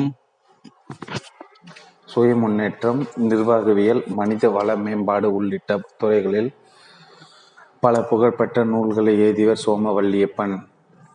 துறை சார்ந்த செழிப்பான அனுபவம் நிபுணத்துவம் கொண்டிருக்கும் இவர் தொலைக்காட்சி மற்றும் பத்திரிகை துறை ஊடகங்களில் தொடர்ந்து இயங்கி வருகிறார். பங்கு சந்தை பற்றி இவருடைய நல்ல அல்ல பணம் நூல்கள் வரிசை ஒன்றிலிருந்து அஞ்சு வெளிவந்த காலம் தொட்டு இன்று வரை சா தொடர்ந்து விற்பனையில் சாதனை படுத்தி வருகின்றன. தன்னை உணர்ந்து மனிதர்களை புரிந்து கொண்டு அனுசரித்து விட்டு கொடுத்து நட்பையும் உறவையும் பெருக்கி நிம்மதியாக மன அமைதியுடன் வாழ்வதே வாழ்க்கை வெற்றி. அந்த வெற்றி முயற்சி செய்யும் அனைவருக்கும் சாத்தியம். அதற்கு உணர்வு மேலாண்மை என்ற எமோஷன் இன்டெலிஜென்ஸ் கண்டிப்பாக உதவும். உள்ளே முன்னுரை. ஒன்று உணர்வால் ஜெயிக்கலாம். இரண்டு அதிக உணர்ச்சி வசப்படக்கூடியவர்கள் ஆண்கள் ஆண்களா பெண்களா? மூன்று அறிவு இருக்கும் ஆனால் வேலை செய்யாது. நான்கு தற்பெருமை எங்கு கொண்டு போய்விடும்? ஐந்து யூக செய்யும் கேடு வெடிக்கும் உணர்வு. ஏழு அன்பு மிகு மிகுந்தாலும் ஆபத்து தான் எட்டு தற்கொலைகளை தவிர்ப்பது எப்படி? ஒன்பது நிச்சயம் தடுக்கலாம். பத்து எண்ணம் போல் வாழ்க்கை பதினொன்று இரண்டு அடுக்கு மனம் பனிரெண்டு மனம் என்ற நீதிமன்றம் பதிமூன்று மனசுக்கு மருந்து பதினான்கு எது பலம் பதினைந்து காரணங்கள் இருக்கும் ஆனால் தெரியாது பதினாறு மனதில் புகையும் நெருப்பு பதினேழு மெல்ல கொள்ளும் உணர்வு பதினெட்டு நமக்கு மேலே இருவரடா பத்தொன்பது அன்னிச்சை செயல்களும் இச்சை செயல்களும் இருபது உங்களை உங்களுக்கு தெரியுமா இருபத்தொன்று உங்கள் மனநிலையை நண்பனா எதிரியா? இருபத்தி ரெண்டு எண்ணம் உணர்வு செயல். இருபத்தி மூன்று கூனியே கூனியும் தெல்லப்பதியும் சொல்லும் பாடம். இருபத்தி நான்கு உடனிருந்து கொள்ளும் உடனடி மனப்பான்மை. இருபத்தஞ்சு. உணர்வால் உயர்வு. இருபத்தி ஆறு உணர்வு தரும் ஊக்கம். இருபத்தி ஏழு செல்ஃப் மோட்டிவேஷன் இருபத்தெட்டு. ஆண்புத்தியும் பின்புத்தி பின் புத்தி. அமாவாசையும் பௌர்ணமியும். முப்பது. உணர்வுகளை மியூட் மியூட்யூவல் போடுவது. மியூட்டில் போடுவது. முப்பத்தி ரெண்டு உங்கள் உங்கள் பலூனின் நிறம் என்ன? முப்பத்தி ரெண்டு கோபத்தை காலி செய்வது. முப்பத்தி மூன்று ஒரு ஊசி மூன்று அழுகை எம்பதி முப்பத்தி நான்கு புத்திமதி அல்ல புரிந்துணர்வு. முப்பத்தஞ்சு உணர்வை சொல்லி தெரிவிக்கும் பாடி லாங்குவேஜ் முப்பத்தி ஆறு வசூல் ராஜா புரிந்து உணர்வு ராஜா. முப்பத்தி ஏழு அடுத்தோர் உணர்வு நிலைகளை புரிந்து கொள்வது. முப்பத்தி எட்டு காதால் கேட்பது மனதால் கேட்பதும் முப்பத்தி ஒன்பது கவனமாக கவனிப்பது. வாசகர்கள் மனம் திறக்கிறார்கள். முன்னுரை இட்லியாக இருங்கள். புத்தகம் வெளிவந்தது இரண்டாயிரத்தி ஆறாம் ஆண்டில். வெளிவந்த நாளில் இருந்து தொடர்ந்து ஆண்டுதோறும் சில ஆயிரம் பிரதிகள் விற்று கொண்டிருக்க புத்தகம் இது. கடந்த மூன்று நான்கு ஆண்டுகளாக அதன் விற்பனை மேலும் அதிகரித்திருக்கிறது. நன்றி. உங்கள் புத்தகம் படித்ததால் பலன் அடைந்தேன் என்று சொல்லி மின்னஞ்சல் அனுப்புவர்கள் எண்ணிக்கையும் அதிகரித்து கொண்டே போகிறது. மாதிரிக்கு ரெண்டாயிரத்தி ரெண்டாயிரத்தி நூற்றி மூன்றாம் ஆண்டு வந்த கடிதத்திலிருந்து ஒரு பகுதி சப்ஜெக்ட் நீங்கள் தொடர்ந்து நிறைய எதுங்க சார். டு பாலு வலை அப்பனான் one Yahoo co dot date Sunday இருபத்தி ஆறு மே ரெண்டாயிரத்தி பதிமூணு பன்னெண்டு முப்பது மே அன்புள்ள சோமவல்லியப்பன் ஆசிரியர் அவர்களுக்கு உங்களால் நல்ல நிலையில் இருக்கும் உங்கள் வாசகன் நான். நான் பொறியியல் கல்லூரியில் கணிப்பொறி அறிவியல் துறையில் உதவி பேசுகிற பேராசிரியராக வாடுகிறேன் வேலையில் சேர்ந்து ஓர் ஆண்டு நிறைவு பெற்றிருக்கிறது. பணியிடம் எனக்கு சொர்க்கமாக இருக்கிறது. உடனுடன் பணிபுரியும் என் சகாக்களுக்கு அது நரகமாக இருக்கிறதாம். இன்று நான் பணிபுரியும் இடக்கு கோவிலாக தெரிய காரணம் என் நண்பர் திரு சிவகுமார் மூலம் இரண்டு வருடங்களுக்கு முன்பு கிடைத்த இட்லியாக இருங்கள் என்னும் புத்தகம் என் வாழ்வை புரட்டி போட்ட பொக்கிஷம் இது. நான் சிறு வயது முதலில் அதிகம் பதட்டப்படுவன் அதிக வாதம் செய்பவன் நாக்காக வாழ தெரியாத முட்டாளாக இருந்தவன். இன்று பணியிடத்தில் அனைவருக்கும் என்னை பிடித்திருக்கிறது. யாராவது கோபத்தை திட்டம் பதிலுக்கு பதில் பேசாமல் மௌனியாக இருப்பதால் நான் என்ன உதவி கேட்டாலும் சிரித்த முகத்துடன் செய்து தருகிறார்கள். ஆரம்பத்தில் என்னை நல்ல அடிமை என்று கேலி செய்வார்கள் அவர்கள் வேலை என்னிடம் தள்ளிவிடுவார்கள். மனிதர்களின் உண்மை நிறத்தை பகுத்து பார்க்க தெரியாதவன் நான் சீனியர்களை பகித்து கொள்ளக்கூடாது என்று விட்டு விடுவேன் என்னை யாரும் மதிக்க மாட்டார்கள். தெளிவாக விளவி யோசித்த முடிவெடுக்க தெரியாதவன் நான் வீட்டிற்கு வந்து அம்மாவிடம் சொல்லி அழுவின் முதுகலை படிக்கும் போது இட்லியாக இருங்கள். புத்தகத்தை படித்தாலும் நடைமுறையில் செயல்படுத்தவில்லை. என் நண்பர் என்னை மீண்டும் மீண்டும் இட்லியை இட்லியாக இருங்கள். புத்தகத்தை படித்து படிக்க தூண்டினார். நடைமுறையில் செயல்படுத்த சொன்னார். இப்போது எல்லாம் மாறிவிட்டது. என்னுடன் வேலையில் சேர்ந்தவர்களை காட்டிலும் நான் இப்போது மதிக்கப்படுகிறேன். என் குணத்தால் இப்போது எனக்கு பிடித்த வேலை தரப்படுகிறது. என் சகாக்களுக்கு பிடிக்காத வேலை தரப்படுகிறது. என் மாணவர்களுக்கு மிகவும் என்னை மிகவும் பிடித்திருக்கிறது. ஆரம்பத்தில் என் மாணவர்கள் சேட்டை செய்தால் மௌனமாக இரண்டு நிமிடம் இருந்துவிட்டு வகுப்பை தொடர்வேன். ஒரு மாணவனை குறிப்பிட்டு திட்டவே மாட்டேன். மற்ற மாணவர்கள் சேட்டை செய்யும் மாணவர்களை திட்டச் சொல்வார்கள். நான் கண்டிப்பான ஆசிரியராக இருப்பதை விட ஒரு தோழனாக இருக்க ஆசைப்படுகிறேன் என்று புரிய வைத்தேன். மாணவர்கள் பார்வையில் அவர்களின் ஆசிரியர் எப்போது திறமைசாலியாக தெரிய வேண்டும் அப்போதுதான் அவர்களுக்கு பாடம் பிடிக்கிறது. நான் மகிழ்ச்சியாக இருக்க அதுவும் ஒரு காரணம். உங்கள் புத்தகத்தில் இருக்கும் கருத்துக்களை நான் சொன்னால் அது என் திறமை என்று நம்பி வைக்கிறார்கள். உண்மை சொல்ல தயங்குகிறேன். நான் முதுகலை படிக்கும்போது படித்த உங்கள் புத்தகத்தை இப்போது இளங்கலை முதலாம் ஆண்டு மாணவர்களுக்கு சொல்லித் தருகிறேன். உங்களோட ஆல் த பெஸ்ட் புத்தகத்தால் நேர்முக தேர்வு பற்றி விழிப்புணர்வு ஏற்படுத்தி இருக்கிறேன். சிலபஸ் மற்றும் நடத்தாமல் மேலும் நிறைய சொல்லி தருவதால் என் பிள்ளைகளுக்கு என்னை பிடித்திருக்கிறது. நான் என்ன சொன்னாலும் கேட்கிறார்கள்? மற்ற ஆசிரியர் சேட்டை செய்யும் மாணவர்கள் கூட நான் சொன்னால் கேட்கிறார்கள். என் ஹெச்ஓடிஎஸ் என் என் அர்ப்பணிப்பு உணர்வு தெரிந்து என் மதிப்பு கூடிவிட்டது. நான் வேலைக்கு வந்த புதியதில் என் சீனியர்கள் ஆரம்பத்தில் நானும் உன்னை போல் தான் இருந்தேன். மூன்று மாதத்தில் நீ மாறிவிடுவாய் என்பார்கள். இப்போது ஒருவரிடம் முடிய போகிறது நான் மாறவில்லை. மாற மாட்டேன் என்று இப்படி இருக்க ஆசைப்படுகிறேன். நான் மகிழ்ச்சியாக இருக்க காரணம் நீங்கள் தான் மிக்க நன்றி. பணிவு சேவைக்கா சேவையாகவும் பணியிடம் சொர்க்கமாக வாய்த்தவர்கள் உண்மையிலே சொர்க்கத்தில் வாழ்கிறார்கள். நான் சொர்க்கத்தில் இருக்கிறேன். இப்போது மாணவர்களுக்கு செமஸ்டர் விடுமுறை. நான் உங்களுடைய சொல்லாததையும் செய் படித்து கொண்டிருக்கிறேன். அடுத்த செமஸ்டருக்கு அறிவுரை கூற தயாரித்து கொண்டிருக்கிறேன். என்றும் உங்கள் மாணவனாக இருக்க ஆசைப்படும் இட்லியாக இருக்கல் என்பது எமோஷனல் இன்டெலிஜென்ஸ் என்ற விஷயத்தை அறிமுகம் செய்த ஒரு புத்தகம் அதற்கு கிடைத்த வரவேற்பு என்னை அந்த விஷயம் பற்றி அதிகம் யோசிக்க வைத்தது. எமோஷனல் இன்டெலிஜென்ஸ் பயிற்சி நடத்த அழைப்புகள் அதிகம் வந்தன. மகிழ்ச்சியுடன் செய்தேன். அதற்காக கூடுதலாக தேடினேன். படித்தேன். அதில் திரட்டியவற்றை U S U everything you need to know about emotional intelligence என்ற பெயரில் ஆங்கிலத்தில் எழுதி ரெண்டாயிரத்தி பதிமூன்றாம் ஆண்டு வெளியிட்டேன். அந்த புத்தகத்திற்கு ஐஎஸ்டிடி அமைப்பின் அகில இந்திய பரிசு கிடைத்தது. ஆறுதல் பரிசு. நான் நடத்த எமோஷனல் இன்டெலிஜென்ஸ் பயிற்சிகளும் இன்னொரு பக்கம் என் தேடலும் தொடர்ந்தன. அதே நேரத்தில் குமுதம் சிநேகிதி பத்திரிகை இரண்டு தொடர்கள் சிக்கனம் சேமிப்பு தொடர்பாக எழுதி முடித்திருந்தேன். மூன்றாவதாகவும் பணம் குறித்து எழுதி கேட்டிருந்தார்கள் எமோஷனல் இன்டெலிஜென்ஸ் எழுதுகிறேன் என்று சொல்லி எழுதினேன். இது அதுக்கும் மேலே என்பதுதான் தலைப்பு. யூக்கு என்பது ஐக்கிய காட்டிலும் மேல் என்ற துணியை வெளிப்படுத்தும் வகையில் தலைப்பு அமைந்திருந்தது. நாற்பத்தி ஒரு அத்தியாயங்கள் என்பதால் நிதானமாக விவரமாக எழுத இடமும் நேரமும் கிடைத்தது. மேலும் தொடர் சம்பந்தமாக நான் வைத்த சில போட்டிகளுக்கு வாசகிகள் எழுதிய பதில்களும் தரமும் எண்ணிக்கும் என்னை ஊக்கம் அளிப்பவையாக இருந்தன. சிரத்துடன் எழுதி முடித்தேன். அதன் புத்தக வடிவுதான் emotional intelligence two point O நல்ல புத்தகங்கள் எவரும் பத்திரப்படுத்தி வைப்பார்கள். வாய்ப்பு கிடைக்கும் போதெல்லாம் படிப்பார்கள். ஒவ்வொரு முறை படிக்கையிலும் அவர்களுக்கு அதே புத்தகத்திலிருந்து புதியதாக ஏதாவது ஒன்று புலப்படும் அல்லது கூடுதலாக பலன் கொடுக்கக்கூடியதாக அவர்கள் உணர்வார்கள். என் புத்தகங்கள் குறித்தும் அப்படி என்னிடம் சொல்லியிருக்கிறார்கள். சமீபத்தில் கரூரில் இருந்து மருத்துவர் ஒருவர் காலம் ஒருவர் காலம் உங்கள் காலடியில் புத்தகத்தை பற்றி அப்படி சொன்ன ஆள பிறந்தவர் நீங்கள் நம்பர் ஒன் செல்ஸ்மேன் உஷார் உள்ளே பார் புத்தகங்கள் பற்றி அப்படி சொல்வார்கள். ஆக பலன் தரும் விஷயங்களை ஒரு முறை படிப்பதுடன் சிலர் விடுவதில் அந்த விதத்தில் எமோஷன் இன்டெலிஜென்ஸ் என்ற அணுகுமுறை பலரும் இவ்வளவு வரவேற்கையில் அது வெவ்வேறு விதங்களில் வெவ்வேறு தளங்களில் வெவ்வேறு உதாரணங்களுடன் சொல்ல தேவையிருக்கிறது என்று உணர்கிறேன். அந்த விதத்தில் emotional intelligence two point O என்ற இந்த புத்தகத்தின் பங்கமும் அது எமோஷனல் இன்டெலிஜென்ஸ் பற்றி தான் ஆனால் சொல்லப்படும் விதம் அளவு மற்றும் விவரிப்பு வேறுபாடானது. வழக்கம் போலவே சிறப்பாக வெளியிடும் கிழக்கு பதிப்பகத்திற்கு நன்றிகள்.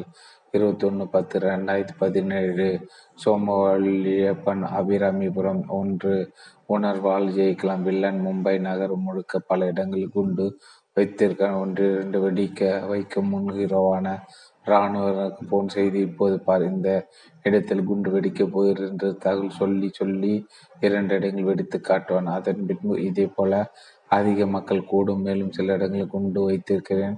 அவற்றை நான் வெடிக்க கூடாது என்றால் நீ என்னிடம் சரணடைய வேண்டும் தனியாக வா என்கிறார். வில்லன் இருப்பது கடலில்.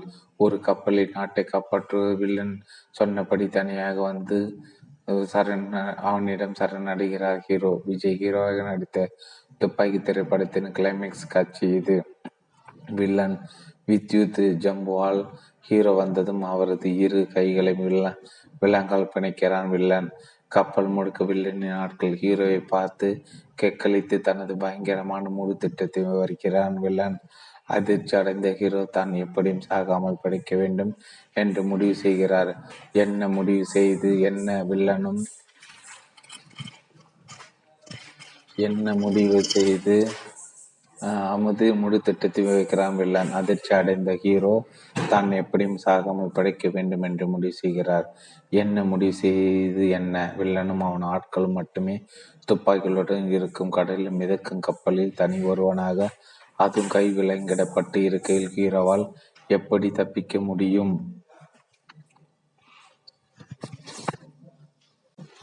கப்பல் முழுக்க வில்லனின் ஆட்கள். ஹீரோவை பார்த்து ஏக்களித்து தனது பயங்கரமான முழு திட்டத்தை விவரிக்கிறான். வில்லன் அதிர்ச்சி அடைந்த ஹீரோ தான் எப்படியும் சாகாமல் பிழைக்க வேண்டும் என்று முடிவு செய்கிறார்.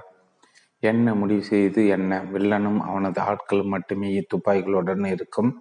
கடலில் மிதக்கும் கப்பலை தனி ஒருவனாக அதுவும் கையில் விலங்கிடப்பட்டு இருக்கையில் ஹீரோவால் எப் தப்பிக்க முடியும்.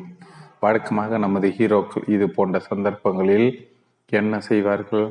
பல்லை இறுகை கடித்து கொண்டு முஷ்டியை மடக்கி கிராஃபிக்ஸில் நரம்புகளை புடைக்க வைத்து எகு விலங் விலங்கை தெரிக்க விட்டு கப்பலில் இருக்கும் மொத்த பெரியவர்கள் கைகளில் துப்பாக்கி இருந்த போதும் அடித்து துவைத்து கடலில் வீசுவார்கள். அப்படி நடந்தால் அது வழக்கமான சராசரி சினிமா.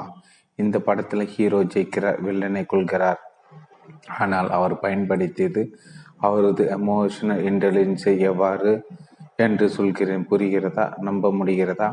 நம்பினாலும் நம்பாவிட்டாலும் உண்மை அதுதான். விஜய் வில்லன் வித் வித்யுத் ஜம்வாலை வென்றது அவரது எமோஷனல் இன்டெலிஜென்ஸால் தான் ஆச்சரியமாக இருக்கிறதா? திரைப்படத்தில் அதிலும் தமிழ் திரைப்படத்திலும் இது எல்லாம் என்று புருவம் உயர்கிறதா? இந்த இடத்தில் எமோஷனல் இன்டெலிஜென்ஸ் என்றால் என்னவென்று கொஞ்சம் சொன்னால் விஷயம் நன்கு புரிந்துவிடும்.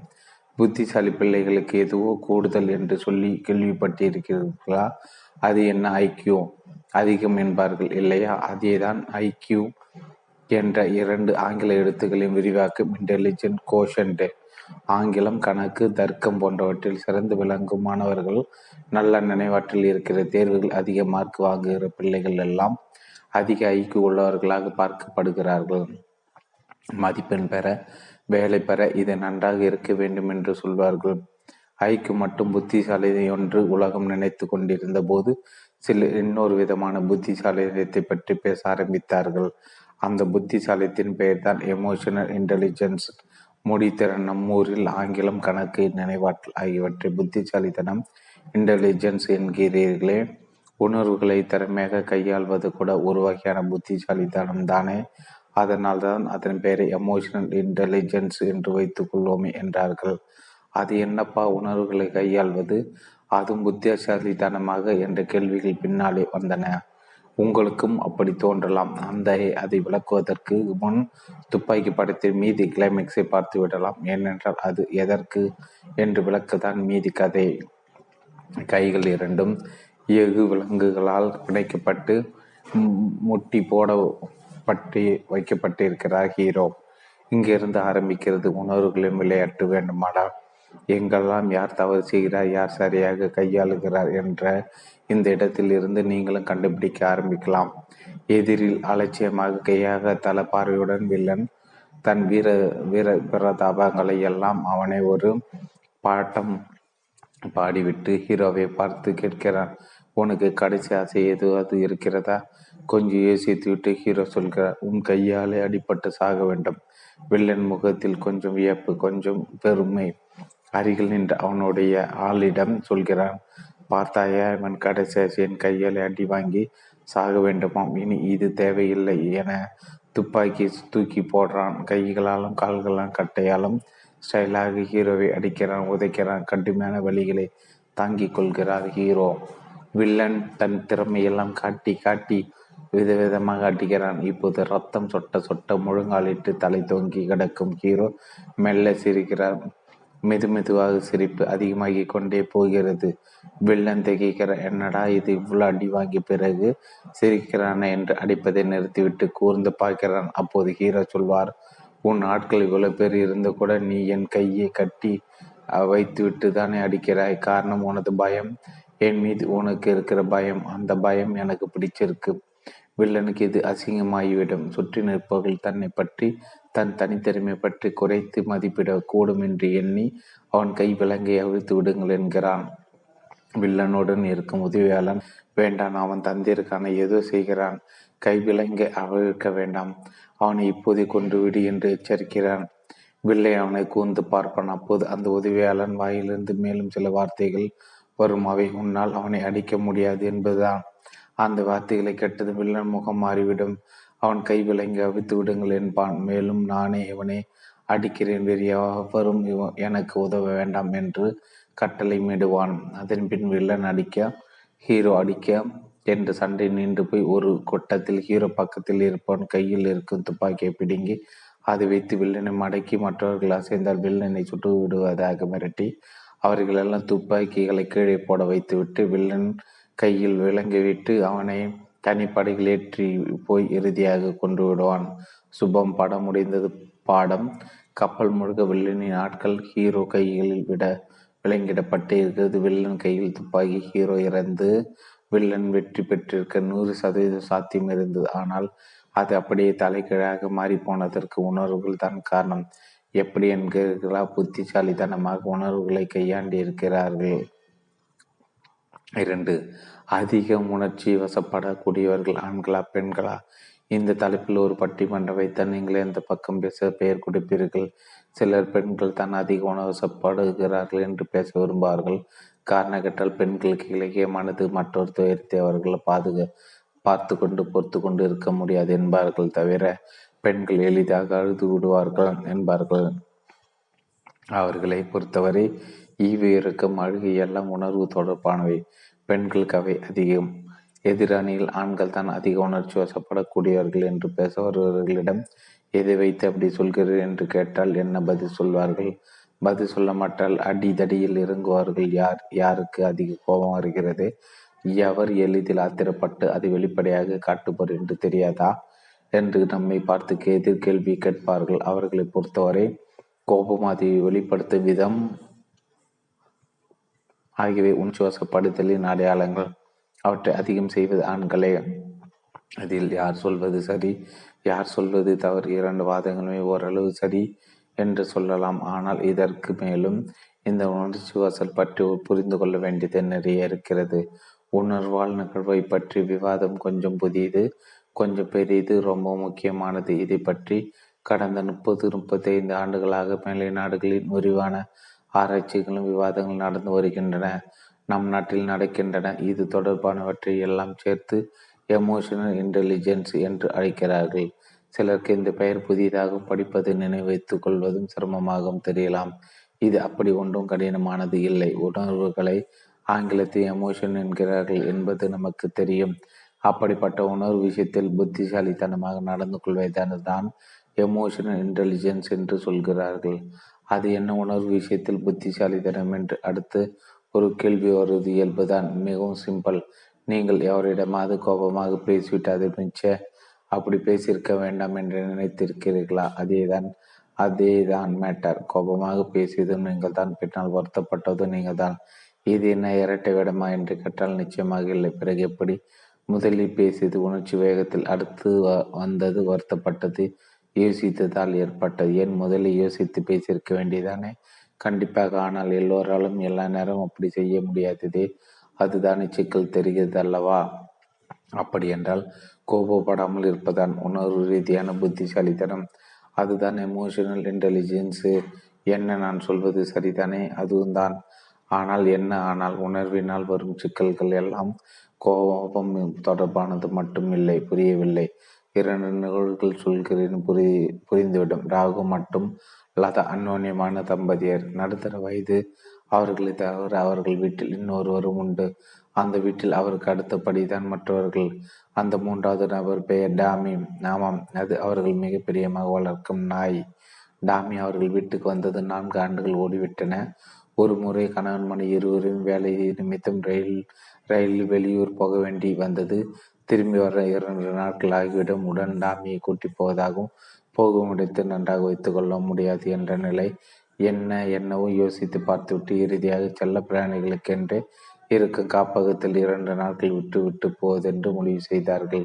இரவு ஏழு மணிக்கு கிளம்ப வேண்டும். மதியம் காப்பகத்தில் கொண்டு விட்டு விட்டார்கள். அங்கிருந்து ராகவலால் அவ்வளவு சுலபமாக கிளம்ப முடியவில்லை. டாமி விடவில்லை என்பது தவிர ராகவும் ஏதோ வெளிநாடு போவது போகல சோகமானார். ஊருக்கு போகும் நேரம் ஏதோ பிரச்சனை ஆகி ரயில் ரத்து ஆகிவிட்டது. ராகவும் ரயில்வே ஸ்டேஷனில் இருந்து கிளம்பி நேரே காப்பாத்துக்கு வந்தார்கள்.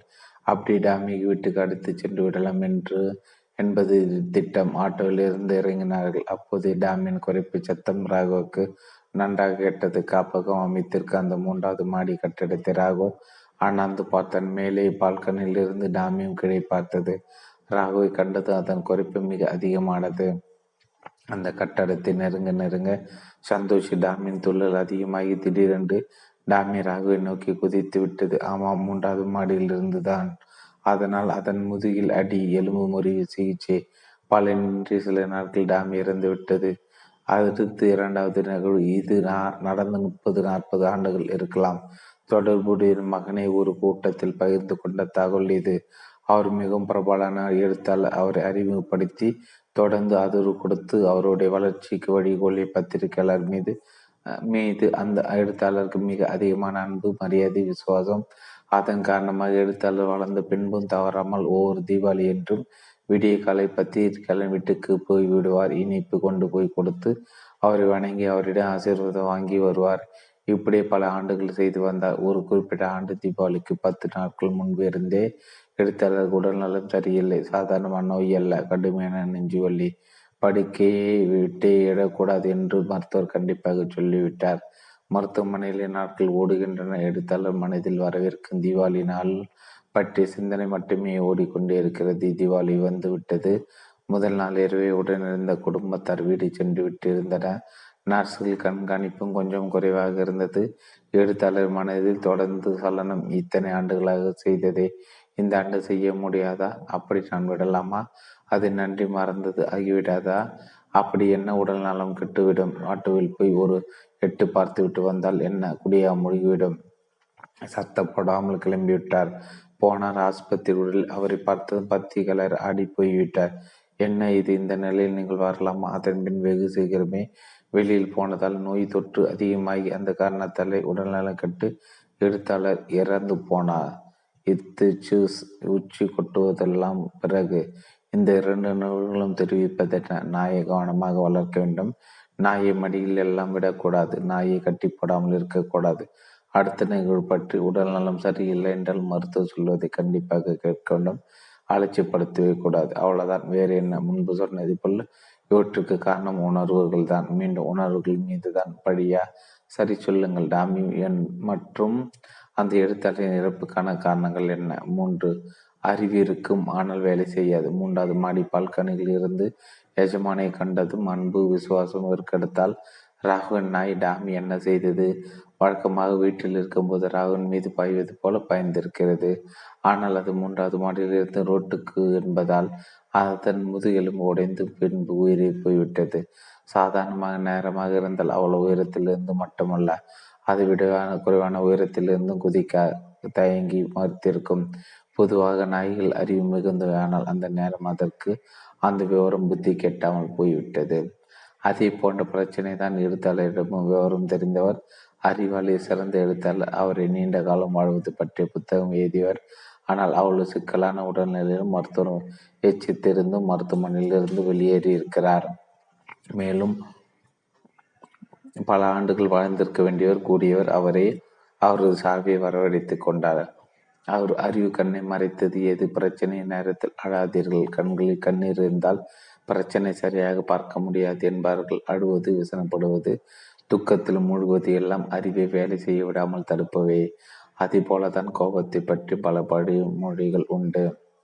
ஆத்திரக்காரனுக்கு புத்தி மட்டு என்பது அற்புதமான ஒன்று. கொப்பளிக்கும் கோபம் அருவி கண்ணை மறைத்துவிடும். துக்கமும் கோபம் மட்டும்தான் உணர்ச்சிகளா?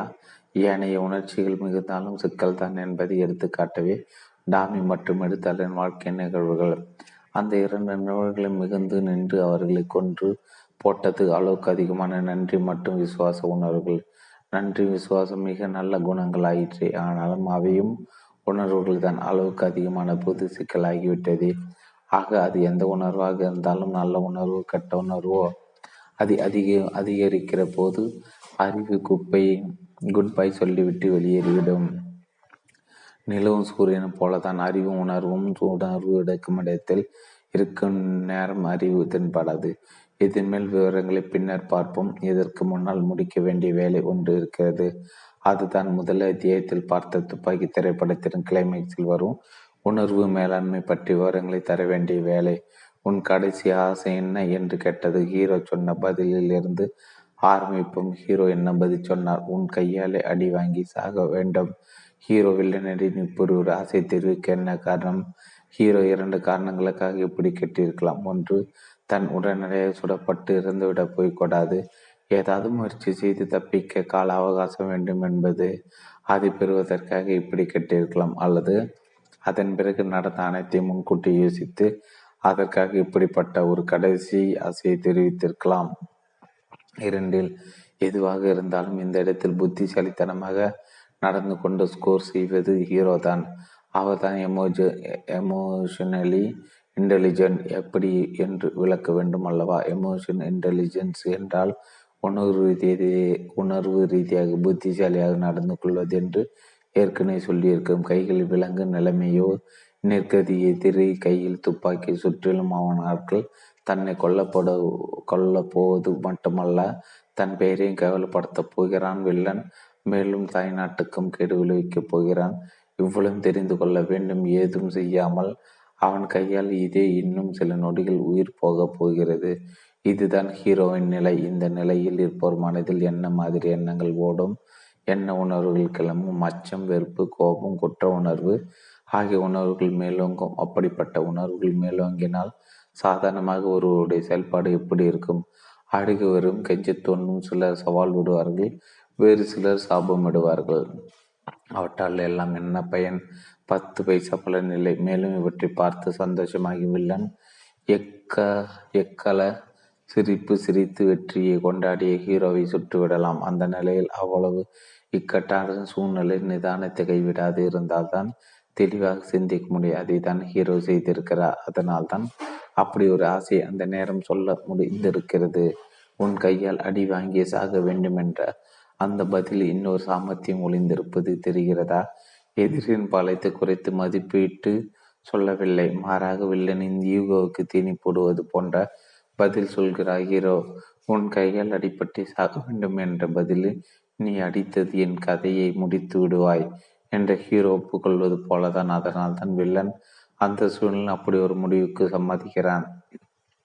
துப்பாக்கி கீழே தூக்கி போடுகிறான். இது ஹீரோ அவரது உணர்ச்சி மிக சிறப்பாக கையாளாண்ட கையாண்டதற்கும் எதிரின் உணர்வு நிலையை புரிந்து கொண்டு எதை சொன்னால் தனக்கு கால அவகாசம் கிடைக்குமோ அதற்கு ஏற்ற வகையிலும் எதை சொன்னால் அது வில்லனிடம் எடுபடுமோ அப்படிப்பட்ட ஒரு வழிமுறையும் சொல்கிறான். யாரால் இப்படி செய்ய முடியும்? எமோஷனல் இன்டெலிஜென்ட் மக்களால் தான்.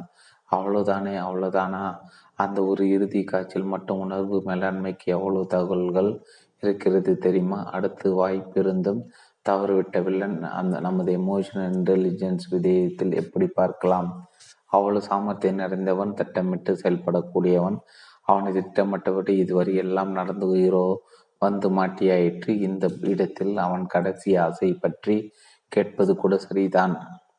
ஆனால் என்னடா ஹீரோ இப்படி ஒரு ஆசையை சொல்கிறானே என்று வில்லன் யோசித்திருக்க வேண்டாம். கேப்பில் நெய் ஓடுகிறது என்றால் கேட்பாருக்கு புத்தி எங்கே போயிற்று என்று நம் ஊரில் ஒரு பழமொழி உண்டுதானே. அதே போல சோழியும் குடிமை சும்மா ஆடுமா என்று கேட்பார்கள். காரணத்தோடு தான் சாமர்த்தியசாலிகள் எதையும் செய்வார்கள். இந்நேரம் இவன் ஏன் நம்மிடம் இப்படி கேட்கிறாய் என்று யோசிக்காத வில்லன் ஹீரோவின் கைவிலங்கை அவிழ்த்து விட சொல்லும். முட்டாள்தனமான வேலை செய்தான். காரணம் அவன் யோசிக்கவில்லை. அங்கே அவன் அறிவு வேலை செய்யவில்லை. அறிவாளிதான் ஆனால் அறிவிருந்து என்ன பலன் தேவைப்படும் நேரம் அது வேலை செய்ய வேண்டுமே. அறிவிருந்தும் வேலை செய்யவில்லையே. ஆமாம் நாம் முன்பை ராகு வளர்த்த நாய் டாமி மற்றும் எழுத்தாளர் விவகாரங்களில் பார்த்ததுதான் உணர்வு வயப்படும் நேரங்களில் அறிவிடுப்பில் போய்விடும். நல்ல தீப்பெட்டி தன் கனமான மருந்து ஒட்டிய தீக்குச்சி கொண்டைகள் தான் தீப்பெட்டியின் இருபக்கம் தடவப்பட்டிருக்கும்.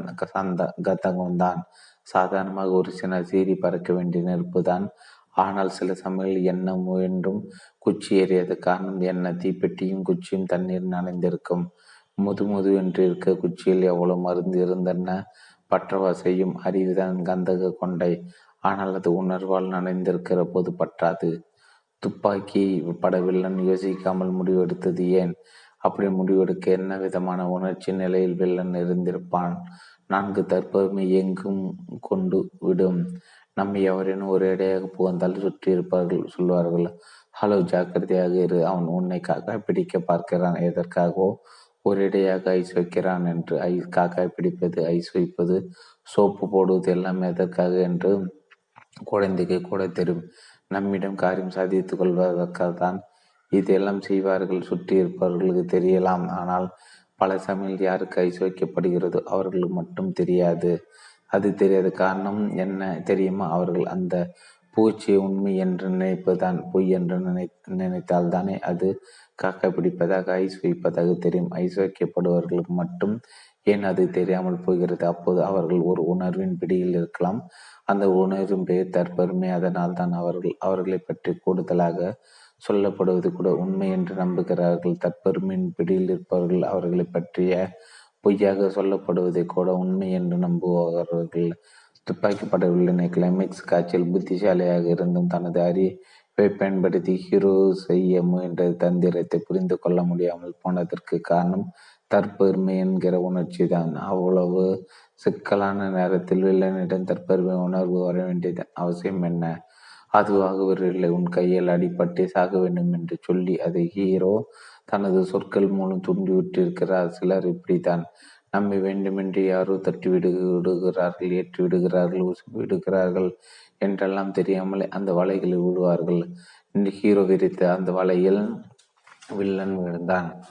அவன் உணர்வு ரீதியாக புத்திசாலித்தனமாக நடந்து கொண்டிருந்தால் அங்கே யோசித்திருப்பான். குறைந்தபட்சம் அவன் உதயாளரிடம் எச்சரித்த போதாவது காது கொடுத்து கெட்டியிருப்பான். இரண்டும் செய்வதற்கு காரணம் அந்த நேரம் மேலோங்கி நின்ற அவனது தற்பெருமை என்ற உணர்வுதான். பல வெற்றியாளருக்கு பொறு விழுவது தற்பெருமை உணர்வால் தான். ஆண்கள் பெண்கள் இருபாலருமே உணர்வு காட்படுபவர்கள் தான் பெண்களிடம் தற்பெருமை உணர்வை தூண்ட விரும்புவார்கள். என்னவெல்லாம் சொல்வார்கள். உன்னை போல அழகி இல்லை. உன் தெற்றுப்பள்ளி ஒரு தனி அழகு தெரியுமா? நீ சிரிக்கும் போது கன்னத்தில் விழும் குடி அதுதான். எவ்வளோ அழகு. அடடா. புத்திசாலி தனத்தை பார்த்து நான் பல முறை அதிசயித்திருக்கிறேன் அன்று என்னம்மா? ஒரு கேள்வி கேட்டாய். பாஸ் வாயடைத்து போய்விட்டாரே. உன் கணவருக்கு உன் அருமை தெரியல. இப்படியாக இன்னும் பல இலை. இவை எல்லாம் என்ன? ஒருவருடைய தற்பெரு உணர்ச்சி தூண்டுபவை. இந்த வலையில் விழுந்தால் என்ன ஆகும்? அறிவு வேலை செய்யாது. நாம் எவ்வளவு அழகாக என்று யோசிக்காது. இவன் ஏன் தொற்று பள்ளி இவ்வளவு இவ்வளவு புகழ்கிறான் அதுவும் தனிமேல் என்று சிந்திக்காது. என் கணத்தில் விடும் கொடி இவன் பார்க்க வேண்டிய அவசியம் என்ன? அப்படி அது அழகாக இருந்தாலும் அதை இவன் சொல்லலாமா? நாம் அதை ரசிக்கலாமா என்று கேள்விகள் கேட்காது. என் புத்திசாலித்தனத்தை அங்கீகரிக்கும் இவனுக்கு என்னால் ஆக வேண்டிய காரியம் பெரிய ஏதேனும் இருக்கிறதா என்று சந்தேகப்படாது. நாம் கேட்ட கேள்வியை மற்ற பலரும் ரசிக்காத ரசிக்காத போது இவன் மட்டும் ரசிப்பதாக பாராட்டுவதன் பின்னல் வேறு ஏதேனும் தவறான நோக்கம் இருக்குமோ என்று ஆராயாது. என் கணவருக்கு என் அருமை தெரியவில்லை என்று சொல்லி என்னிடம் எதை சாதிக்க பார்க்கிறான் என்று வினாவாது யோசிப்பது சிந்திப்பது கேள்விகள் கேட்பது சந்தேகப்படுவது யோசிப்பது சிந்திப்பது கேள்வி கேட்பது சந்தேகப்படுவது ஆராய்வது எல்லாம் அறிவின் வேலைகள். அந்த அறிவு வேலை செய்தால் தப்பிப்பார்கள். அறிவிருந்து வேலை செய்யவிட்ட சிக்கலை மாட்டுவார்கள். மேலே பார்த்தவை எல்லாம் ஒரு ஆனால் பெண்ணிடம் தூண்டப்படும் தற்பெருமை என்கிற உணர்வு. எதிர்பாளரிடம் மட்டுமல்ல இப்படியாக எவரும் எவரிடம் தூண்டலாம். பலரும் பல இடங்களில் அவர்களுடைய காரியங்களை சாதித்து கொள்ள இந்த உணர்வை தூண்டி விடுவார்கள். அவர் ஒரு மிக நேர்மையான அதிகாரி. அவரிடம் காரியம் சாதித்து கொள்ள விரும்பியவர்கள். அவருக்கு என்ன என்ன கொடுக்க முயன்றும்? முடியவில்லை. அவரை கெடுக்க முடியவில்லை. நேர்மையில் அவர் சுட்டுவிடும் நெருப்பு போன்று இருந்தார். அப்படிப்பட்டவரிடம் ஒருவர் காரியம் சாதித்து கொண்டு விட்டார். அதை தெரிந்து கொண்ட அவரது நண்பர் அவளை அடக்க அடக்க மாட்டாமல் கேட்டார். எப்படிப்பா உன்னால் முடிந்தது? மனுஷன் எதையும் தொட மாட்டாரே. எப்படி? அவர் சொன்னார் உண்மைதான். எதை கொடுத்தாலும் அவர் விலைக்கு வாங்க முடியவில்லை. பிறகு அதை வைத்து தன் வேலையை முடித்தேன். எதையாவது வைத்து உங்களை யாராலும் எதை கொடுத்து விலைக்கு வாங்க முடியாது என்று எல்லோரும் பேசிக் கொள்கிறார்கள். உங்களை மாதிரி இந்த காலத்தில் யாரையும் பார்க்க முடியாது. நீங்கள் ஒருவர் மட்டும்தான் சார். இப்படியும் அவர் மனதில் அவரை பற்றி இருக்கும் இந்த பிம்பத்தை பெருமைப்படுத்தி பேசி பேசி காரியம் சாதித்து கொண்டேன். அந்த நேர்மையான அதிகாரிக்கும் ஒரு வீக்னஸ் இருந்திருக்கிறது. அது அவரது நேர்மை பற்றி தற்பெருமையை அதை அதிகப்படுத்தி அறிவு கண்ணை மூடி காரியம் சாதித்து கொண்டிருக்கிறார்கள். சமீபத்தில் வந்து கொண்டிருந்த தொலைக்காட்சி விரும்பம் ஒன்று நினைவைக்க நினைவிருக்கிறதா?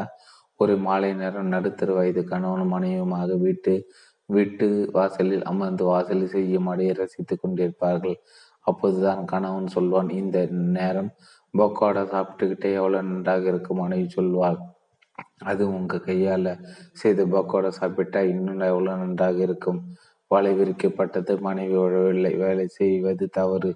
என்று சொல்ல வரவில்லை. அடுத்தவருக்கு உதவும் போதும் நல்ல குணம்தான். அதே சமயம் எவரென நம்மிடம் அப்படிப்பட்ட ஒரு உணர்ச்சியை தூண்டி அளவுக்கு அதிகமாக வலைகள் வாங்கி வேலைகள் வாங்கி கொள்கிறார்களா என்று கொஞ்சம் சிந்தித்து பார்க்கலாம். மற்றவர்கள் நம்மை பயன்படுத்தி கொள்ள எக்ஸ்பிளாய்டி செய்ய நாம் ஏன் அனுமதிக்க இடம் கொடுக்க வேண்டும்? அப்படி தெரிந்தால் அந்த புரிதலுடன் அப்படிப்பட்ட சந்தர்ப்பங்களில் வலையில் விழாமல் தப்பிக்கலாம். அவளை மாதிரி யாராலும் கொல்லப்பட முடியாது. மெகந்தி இடுவதில் லதாதான் எக்ஸ்பர்ட் சமைத்தல் எட்டு வீட்டுக்கு வாசம் தூக்கும். எங்களுடைய எல்லா தேவைகளையும் பார்த்து பார்த்து செய்வாள். நீ உங்க அம்மா வீட்டுக்கு போய் விட்டால் நாங்கள் எல்லாம் தவித்து விடும். நீ இல்லைன்னா இங்க ஒன்றும் நடக்காது. பாராட்டுகள் தேவைதான். எல்லா பாராட்டுகளுக்கு பின்பும் சுயநல நோக்கம் இருக்காது தான் ஆனால் சிலருடைய இணைக்கும் பேச்சுக்கு பின்னால் வேறு நோக்கம் இருக்கலாம். அவற்றை பற்றி புரிதல் தேவை உணர்தல் உதவும். அந்த தற்பெருமை என்ற உணர்வினால் சிரமப்படுவதை தவிர்க்க ஒருவர் என்னவெல்லாம் செய்யலாம் என்று ஒரு பட்டியல் தர முடியுமா என்று கேட்டால் இப்படி சொல்லலாம். முதலில் தன்னிடம் அப்படி ஒரு உணர்வு தன்னை பற்றி அதீதமான அபிப்பிராயம் ஏதேனும் இருக்கிறதா என்று தேடி பார்க்கலாம். தற்பெருமை உணர்வு சே என்னெல்லாம் அதெல்லாம் கிடையாது. நான் ரொம்ப யதார்த்தவாதி என்று உள்ளிருந்து குரல் ஏதும் கேட்கிறதா? அதை நம்பிவிடாதீர்கள். எல்லோருக்கும் அவர்களை பற்றி கொஞ்சம் அதிகமான தன் நன்மதிப்பு உண்டு. மேலே பார்த்த நேர்மையான அதிகாரியிடம் என்ன தவறு போற்ற தகு மனிதர்? ஆனாலும் அவரிடம் அதை பற்றி அவருக்கு தீங்கழகும் தற்பெருமை இருந்திருக்கிறதே. நம்மிடம் அப்படி ஏதாயிலும் இருக்கலாம். ஆக முதலில் நாம் தற்பெருமை ஏதேனும் இருக்கிறதா?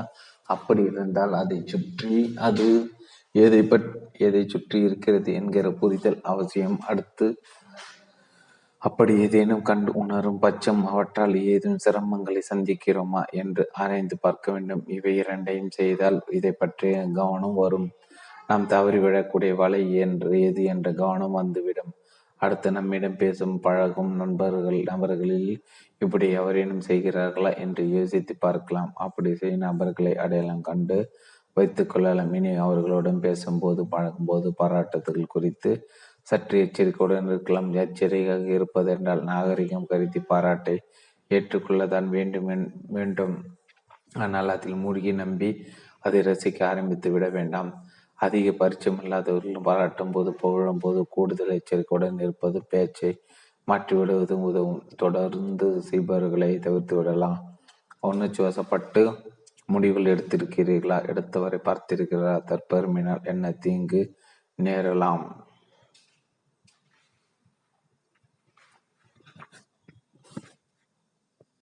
எமோஷன் இன்டெலிஜென்ஸ் அத்தியாயம் அஞ்சு. யூகோ செய்யும் கேடு. தற்பெருமை என்பது ஒரு உணர்வு. அதில் மாட்டிக்கொள்ளும் போது அறிவு வேலை செய்யாது. அதனால் சிரமங்கள் ஏற்படலாம். இதை தான் சென்ற அத்தியாயத்தில் விவரமாக பார்த்தோம். இந்த இடத்தில் ஒரு விளக்கம் சொல்ல வேண்டியிருக்கிறது. என்ன விளக்கம்? சுய மதிப்பு என்பது வேறு தற்பெருமை என்பது வேறு. அப்படியே ஆமாம் எனக்கு ஒன்றும் தெரியாது. நான் அழகில்லை எனக்கு விவரம் போதாது என்றெல்லாம் சிலர் அவர்களை பற்றி நினைப்பார்கள். இது எல்லாம் சிலருக்கு அவர்களை பற்றி அவர்களுக்கு இருக்கும் சுமாரான மதிப்பீடுகள் தன்னை பற்றி தாழ்வாக நினைப்பது இப்படி இருப்பதுக்கு பெயர் தற்பெருமை இல்லாமல் இருப்பது அல்ல. இதற்கு பெயர் சுய மதிப்பு இல்லாமல் இருப்பது. கண்டிப்பாக தன்னை பற்றி ஒவ்வொருவரும் மதிப்பாக தான் நினைத்து கொள்ள வேண்டும். தாழ்வு மனப்பான்மை கூடாது. தன்னை குறைத்து மதிப்பு மதிப்பிட்டு கொள்ளக்கூடாது. தானும் உருப்படியானவர் தான் என்று ஒவ்வொருவரும் நினைக்க வேண்டும். இந்த இதை ஆங்கிலத்தில் செல்ஃப் எஸ்டீம் என்பார்கள். தமிழில் சுயமதிப்பு சுயமதிப்பின் அதிகபட்சம் தான் தற்பெருமை. அதுதான் தவறு. அதை தான் தவிர்க்க வேண்டும். சுயமதிப்பு வேறு தற்பெருமை வேறு என்பதற்கு ஏதாவது உதாரணம். நிச்சயமாக நம் எல்லோருக்குமே நன்கு பரிச்சயமான ஒரு கதை இருக்கிறது. பாலி வயதில் கேட்ட கதை பாட்டி வடை சுட்ட கதை நினைவிருக்கிறது அல்லவா பாட்டியிடமிருந்து வடையை தூக்கிச் சென்ற காகத்திடமிருந்து வடையை சுட்டுவிடும் நோக்கத்துடன் நரி என்ன சொன்னது? காக்கா காக்கா நீ நல்லா பாடுவியாமே. எனக்கு ஒரு பாட்டு பாடு பார்க்கலாம். காக்கா என்ன செய்தது? நரி சொன்ன புகழ்ச்சி பேச்சை நம்பி மயங்கி வாயை திறந்து பாடியது. பாடியதால் வடை இழந்தது. காக்காய்க்கு தன் குரல் வளம் பற்றிய சரியான புரிதல் இல்லை. அல்லது நரி சொன்னதும் அப்படியும் இருக்கலாமே என்று ஏமாந்து விட்டது. காகத்தால் என்ன என்னவோ செய்ய முடியும் அதையெல்லாம் மறுக்கவில்லை. ஆனால் அதன் குரல் வளம் அது பாடி நரி கேட்க வேண்டிய அளவு இல்லை. தவிர அந்த நேரம் பாட வேண்டிய அவசியம் இல்லை. வாயில் வாடை இருக்கும் கவனம் இல்லாமல் போனது ஏன்? அதன் குரல் பற்றி சொல்லப்பட்ட வார்த்தையில் மயங்கியதன் அது சரி துப்பாக்கி திரைப்பட கிளைமேக்ஸில் இருந்து மேலும் சில எமோஷனல் இன்டெலிஜென்ஸின் பற்றி செய்திகள் இருப்பதாக சொன்னீர்களே. ஆமாம் கொஞ்சம் மீதி இருக்கிறது. அவற்றை பார்த்துவிட்டு பிறகு தகவலுக்கு போவோம். உன் கையால் அடி வாங்கி சாக வேண்டும் என்று சொல்லில் மயங்கி ஹீரோவின் கைவிலங்கை அவிழ்த்து விட்டு வில்லன் செயலாகி எகிரி எகிரி அடிப்பான் உதைப்பான் நிராயுத பாணியான ஹீரோவை கட்டையாலும் தாக்குவான். வில்லன் அடித்தவை அடிகள் சாதாரண அடிகள் அல்ல. கடுமையான அடிகள் சில அடிகளுக்கு பின் உன்னை உடனே ஹீரோ தன் அடுத்த திட்டமான எண்ணெய் கையை கட்டித்தானே அடிக்கிறாய்? உனக்கு பயம் என்பது கெட்டியிருந்தால் கெட்டியிருந்தால் இவன் ஏன் இப்படி கேட்கிறான் சந்தேகம் வில்லனுக்கு வந்திருக்கும். அதை ஹீரோ மிக கவனமாக தவிர்ப்பார். அதற்காக கடுமையான அடிகளையும் உதைகளும் பொறுத்து கொள்வார். இதை எமோஷன் இன்டெலிஜென்ஸு ஸ்டெடி ரெஸ் ரெஸ் டாலரன்ஸ் என்பார்கள். ஸ்ட்ரெஸ் டாலரன்ஸ் என்பார்கள். வழியை மட்டுமல்ல வெற்றியாளர்கள் அவமானத்தையும் அலட்சியத்தையும் இன்னும் பல சகிக்க முடியாதவற்றையும் கூட வரவிருக்கும் ஒரு நன்மைக்காக பொறுத்து கொள்வார்கள். இது பின்னால் விரிவாக பார்ப்போம். அடுத்த ஹீரோ செய்பவை உணர்வு மேலாண்மையில் மிக முக்கியமானவை. அப்படி என்ன செய்தார்? வில்லனின் யூகோவை தூண்டினார். அது என்ன? யூகோவை தூண்டுவது ரத்தம் சொட்ட சுட்ட முழங்காலிட்டு தலை தொங்கி கிடைக்கும். ஆனால் கெகவென்று லேசாக சிரிப்பார். பின்பு கொஞ்சம் கொஞ்சமாக சிரிப்பு அதிகரித்து கொண்டே போவார். வில்லன் திகைப்பான் இவ்வளோ அடி வாங்கிய பிறகு சிரிக்கிறான். ஏன்? என்ற சந்தேகம் வந்து அடிப்பதை நிறுத்துவான். அப்போது ஹீரோ சொல்வார் இவ்வளோ பேர் கூட இருந்தும் கூட நீ என் கையை கட்டிவிட்டு தானே அடிக்கிறாய். காரணம் உனது பயம். என் மீது உனக்கு இருக்கிற பயம். அந்த பயம் எனக்கு பிடிச்சிருக்கு. இதுதான் உணர்வு மேலாண்மையின் உச்சம். ஹீரோ வில்லனின் தன்மான உணர்ச்சி தூண்டுகிறார். வில்லன் சுலபமாக எதிர் விரிக்கும் வலையில் விடப் போகிறான் என்பது வில்லனின் உதவியாளனுக்கு தெரிந்து போகிறது. அவன் அவசரமாக வில்லனை எச்சரிக்கிறான்.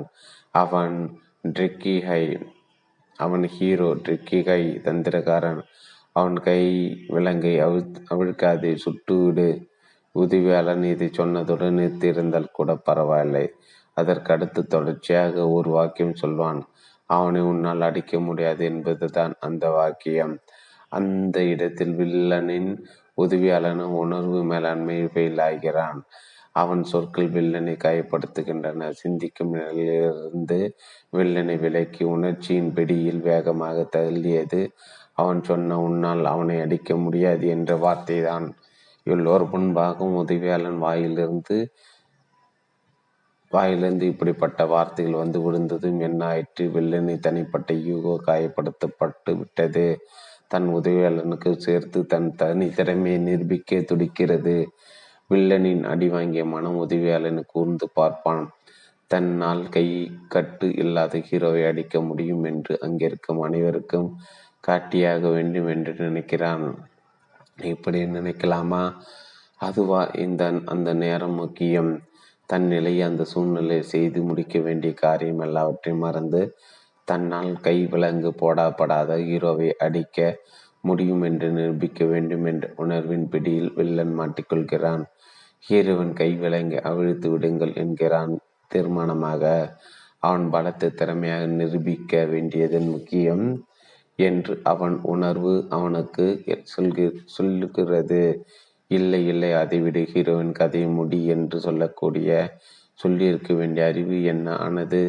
ஆப்சண்ட் அறிவுண்டு ஆனால் அங்கே அது எழும்பவில்லை அது பேசவில்லை. அது அங்கே சுத்தமாக காணாமல் போய்விட்டது. காணாமல் அடித்தது எது? உணர்வு. என்ன உணர்வு?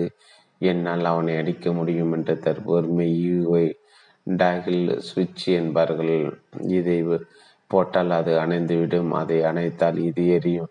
மியூச்சுவல் எக்ஸ்க்ளூசிவ் என்று சொல்வார்கள். இவர்கள் இவர் இருக்க இடம் நேரம் அவர் இருக்க மாட்டார் அவர் வந்துவிட்டால் இவர் போய்விடுவார். அப்படித்தான் உணர்வும் அறிவும் கூட. உணர்வு வந்தால் அறிவு மறைந்தது பின்பு உணர்வு குறைய குறைய புத்தி கேட்டும். அடடா தவறு செய்து விட்டுமே என்று தோன்றும். அங்கே நிகழ்ந்தும் அதேதான்.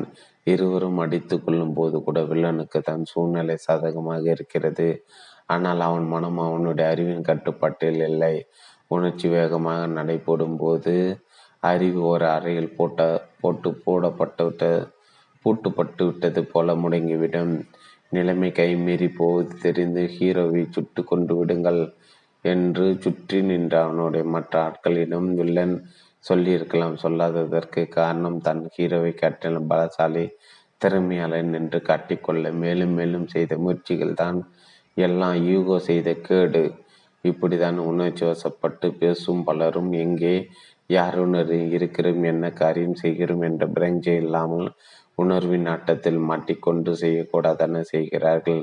அறிவிருந்தும் எதனால் சிலர் செய்யக்கூடாதவற்றை செய்கிறார்கள். ஆறு வெடிக்கும் உணர்வு குக்கர் மூன்றாவது விசில் அடித்தது. பானு படித்து கொண்டிருந்த புத்தகத்தின் பக்கத்திலிருந்து கண்களை எடுத்து அடுப்பை ஒரு பார்வை பார்த்ததுடன் சரி ஒவ்வொரு முறை விசில் அடிக்கும் போது தன் தலையில் இருக்கும் கு குண்டை உயர்த்தி அதன் வழியாக தன்னுள் கொதிக்கும் ஆவியை வெளியேற்றியது குக்கர். ஐந்தாவது விசிலுக்கு வானம் மெதுவாக எழுந்து வந்தார். வலது கையில் உள்ள புத்தகத்தை பிடித்து கொண்டு வாசித்தபடி இடது கையால் ஒரு குட்டி பயலின் காதை பிடித்து திருகுவது போல கேஸ் அடைப்பின் குமிழை திருகி நெருப்பை அடக்கினார். குக்கர் அது மீது சத்தம் போடவில்லை. அடங்கி போனது. ஒருவேளை எதுவோ அடைத்து கொண்டு அல்லது சிக்கிக்கொண்டு குக்கர் விசில் அடிக்க முடியாமல் போயிருந்தால் அல்லது படித்து கொண்டிருக்கும் புத்தகத்தை மனம் லைத்து அடைப்பில் குக்கர் இருப்பதை பானு ஆள் கவனிக்காமல் போய்விட்டிருந்தால் என்ன நடந்திருக்கும்? குக்கர் வெடித்திருக்கும் வெடித்து உள்ளே இருப்பவை சிதறி இருக்கும் குக்கருக்கு மட்டுமல்ல பக்கத்தில் இருப்பவருக்கும் சேதம் ஏற்பட்டிருக்கும். குக்கர் இருப்பது சமையல் அறிவில் அது பாத்திரமாகவே இருக்கும். பிரச்சனை ஏதும் வராது. ஆனால் இப்படிப்பட்ட கொதிக்கும் ஒரு குக்கர் நம் ஒவ்வொரு இடமும் இருக்கிறது தெரியுமா? ஒவ்வொரு இடமும் என்றால் ஒவ்வொரு உடம்பிலும். ஆமாம் அதன் பெயர் தலை மண்டை வெடித்து விடுவது போல் இருக்கிறது என்பார்களே. அதே உறுப்பு தான் அதன் உள்ளும் ஒவ்வொரு நாளும் ஏகப்பட்டவை நிகழ்கின்றன வேகின்றன குதிக்கின்றன குமுறுகின்றன. அவற்றை வார்த்தைகளாய் விசில் மூலம் வெளியேறும் ஆவி போல யாரிடமாவது வெளியே பேசி கொட்டி தீர்த்து கொள்கிறோம். குக்கர் தப்பிக்கிறது மூன்று நான்கு விசில்கள் அல்ல. தேவைப்படும் போதெல்லாம் ஆள் கிடைக்கும் போதெல்லாம் கொட்டுகிறோம். எல்லாம் நன்மைக்கு. பேசி பேசி ஆட்டாமையை வெளிப்படுத்தி விடு வெளியேற்றி விடுகிறோம். ஒரு கால் அப்படி கொட்ட முடியாமல் போய்விட்டால் சிலருக்கு அவர்களின் ஆற்றாமையை வெளியேற்ற வழி கிடைக்காவிட்டால் குறைந்தபட்சம் அடுப்பையாவது அணைக்க வேண்டும். கூடுதல் தகிப்பு உண்டாமல் பார்த்து கொள்ள வேண்டும். அதுவும் முடியவிட்டால் தொடர் நெருப்பு திறக்க முடியாத குக்கர் குண்டு என்னாகும் குக்கருக்கு என்னாகும் அதுவே தான் மனிதர்களுக்கு ஆகும். வேறு என்ன? வெடித்தல் உணர்ச்சி பீரிடல் கத்தல் அடிதடி சமயங்களில் தற்கொலை அல்லது கொலை கூட. அடியாத்தாடி இது எல்லாம் நடக்கும். ஆமாம். சென்னை ஆழ்வார்பேட்டையில் சாம்கோ ஹோட்டல் அருகில் இருக்கும் சிக்னல் பலரும் சிக்னல் விடுவதற்காக வண்டிகளில் காத்திருக்கிறோம். பச்சை சிக்னல் விழ இன்னும் மூன்று நான்கு வினாடிகள் தான். அவ்வளோதான் எல்லா வண்டிகளும் பரபரப்பாகிவிட்டன காரன் சத்தம் முந்தி செல்ல போட்டி வண்டிகள் வேக வேகமாக நகர்ந்தன. நானும் என் காரை ஸ்டார்ட் செய்து முதல் கியரில் நகர்த்தினேன். ஏனோ என் முன்னால் போய் கொண்டிருந்த வண்டிகள் திடீரென நின்றுவிட்டன.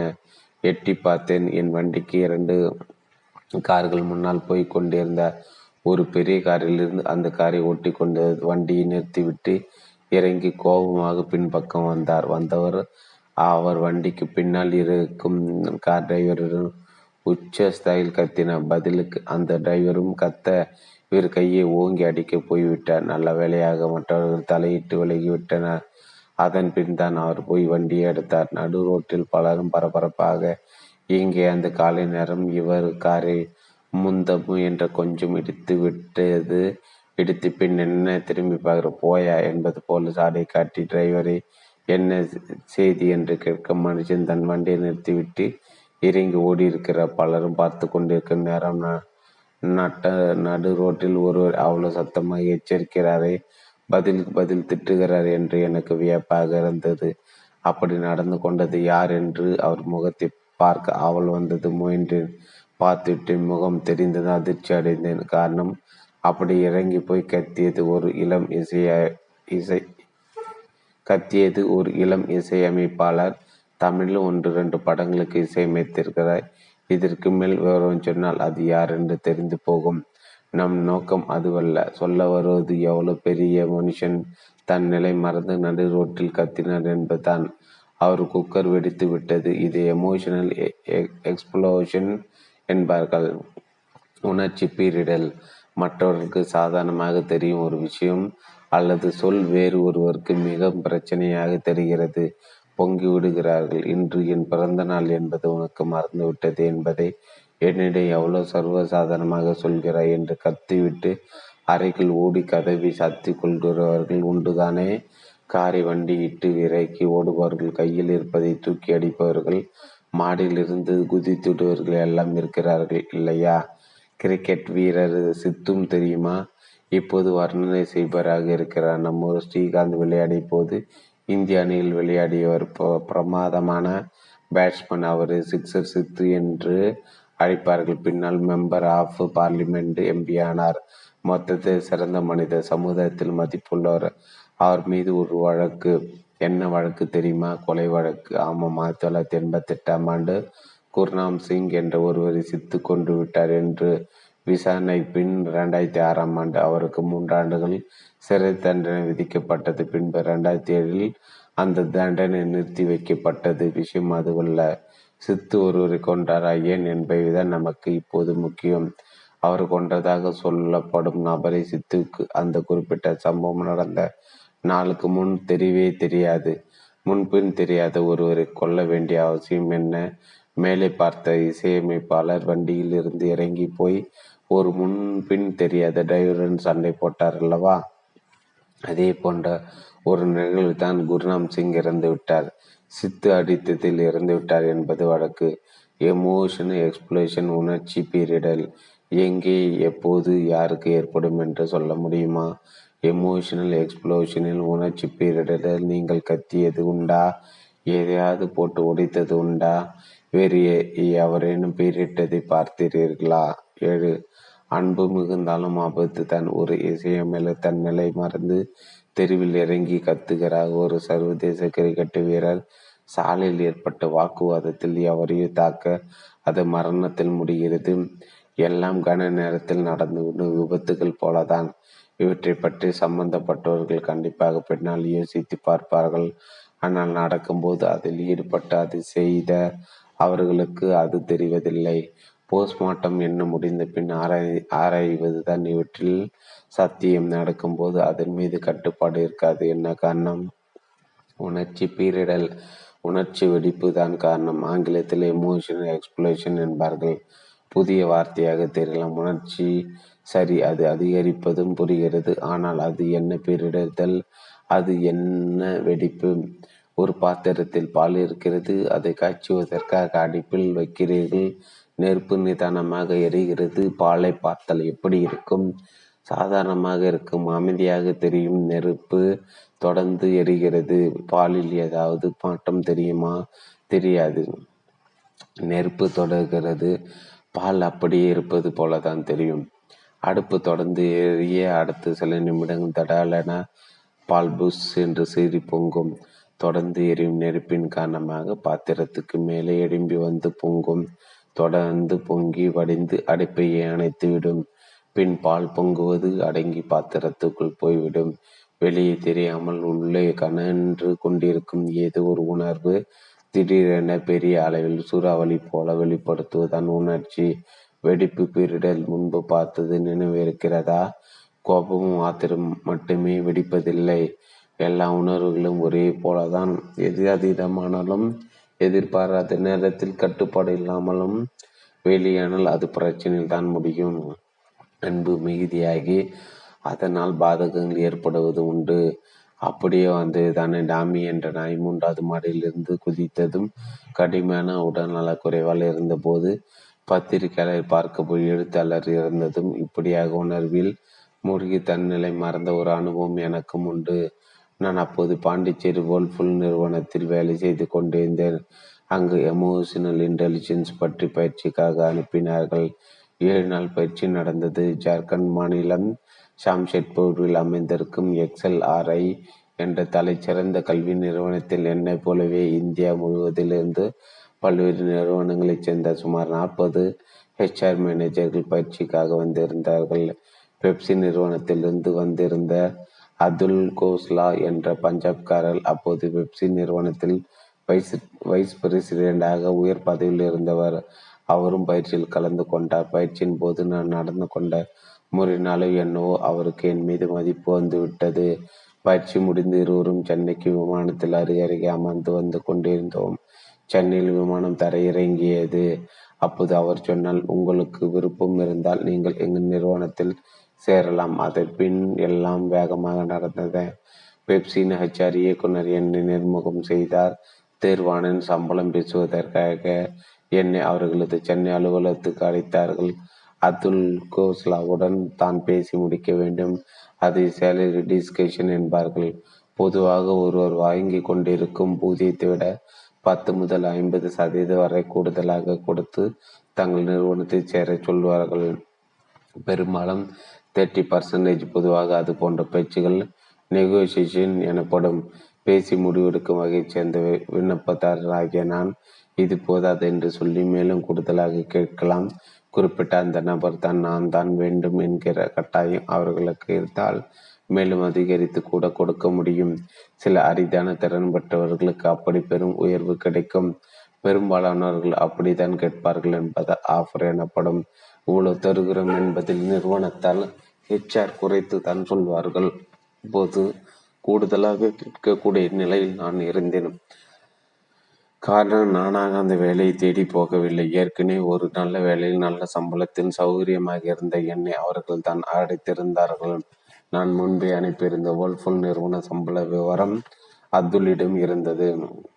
அதை கம்ப்யூட்டர் ஸ்கிரீனில் வலது பக்கம் அவர் பெப்சி நிறுவனத்தில் எனக்கு என்ன கொடுக்கலாம் என்று தெரிவிக்க ஊதியத்தை இடது பக்கத்திலும் வைத்திருந்த அவற்றின் கீழ் கொடுக்கப்படும் ஏனைய சலுகைகளும் வசதிகளும் ஒப்பீடுக்காக குறிக்க குறிக்கப்பட்டிருந்த நான் அந்தஸ்து அத்துலுக்கு எதிரில் அமர்ந்திருக்கிறேன்.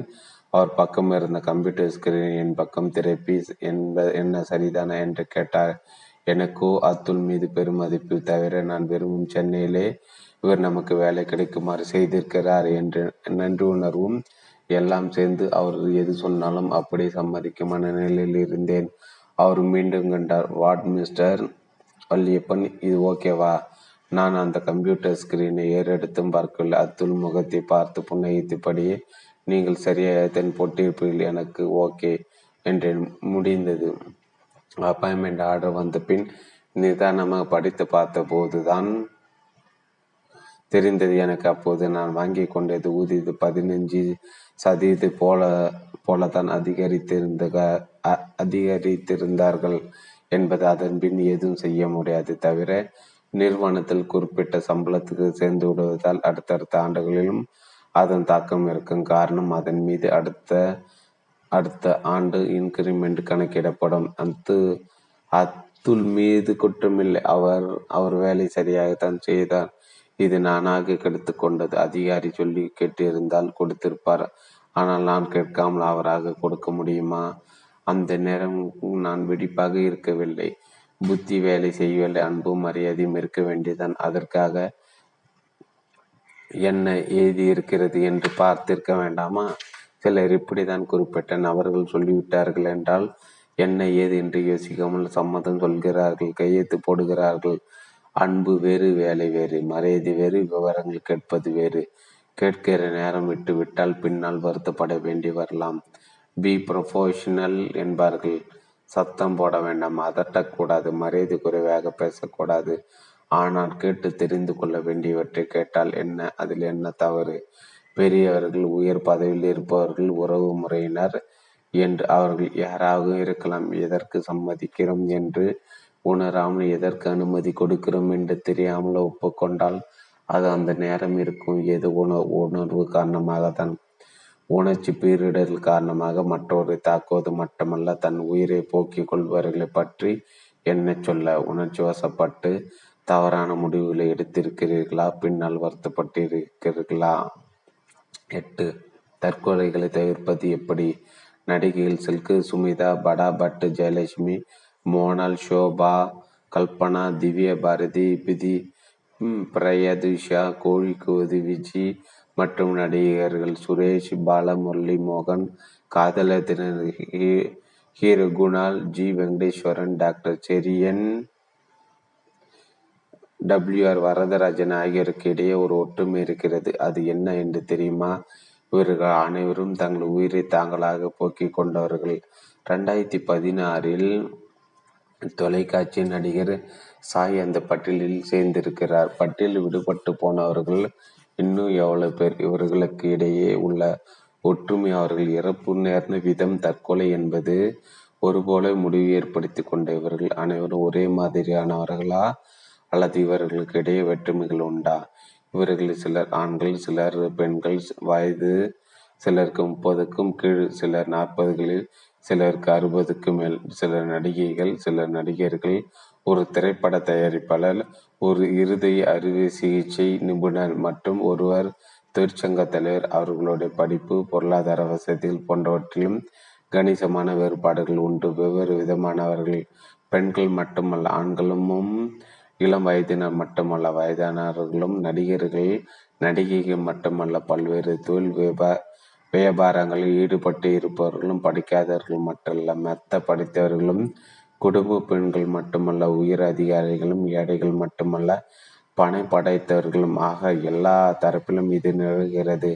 அரிது அரிது மனிதராய் பிறப் பிறப்பது அரிது என்று சொல்லப்படும் கிடைப்பதற்கு அரிதான மனித வாழ்க்கையை வேண்டாம் என கன நேரத்தில் உதறிவிட்டு இவர்கள் எல்லாம் போயே போய்விட்டார்கள். இவர்கள் எல்லாம் பிரபலங்கள். இவர்களைப் போல இன்னும் பிரபலம் இல்லாத எத்தனையோ நபர்களும் இப்படி செய்திருக்கிறார்கள் செய்து கொண்டிருக்கிறார்கள். உலக அளவில் ஆண்டு ஒன்றுக்கு மொத்தம் பத்து லட்சம் பேர் இப்படி தங்களை தாங்களை மாய்த்து கொள்கிறார்கள். உலக அளவில் இந்தியாவில் இதில் முன்னணியில் இருக்கிறது. பாரத தேசத்தில் ஆண்டு ஒன்றுக்கு இரண்டு லட்சத்துக்கும் அதிகமானவர்கள் அவர்கள் வாழ்க்கையை அவர்களை முடித்துக் கொள்கிறார்கள். உலக அளவில் ஆண்டு ஒன்றுக்கு மொத்தம் பத்து லட்சம் பேர் இப்படி தங்களை தாங்களை மாய்த்து கொள்கிறார்கள் என்கிறது உலக சுகாதார நிறுவனம். உலகளவில் இந்தியாவில் இதில் முன்னணியில் இருக்கிறது. பாரத தேசத்தில் ஆண்டு ஒன்றுக்கு இரண்டு லட்சத்துக்கும் அதிகமானவர்கள் அவர்கள் வாழ்க்கையை அவர்களை முடித்துக் கொள்கிறார்கள். அவனவன் வாட துடித்து கொண்டு போராடி கொண்டும் இருக்கையில் பாதியிலே போவதும் வாழ்ந்தது என்று இவர்கள் தங்கள் வாழ்க்கை தாங்களை முடித்துக்கொள்ள என்ன காரணம்? ஒன்றா? இரண்டா?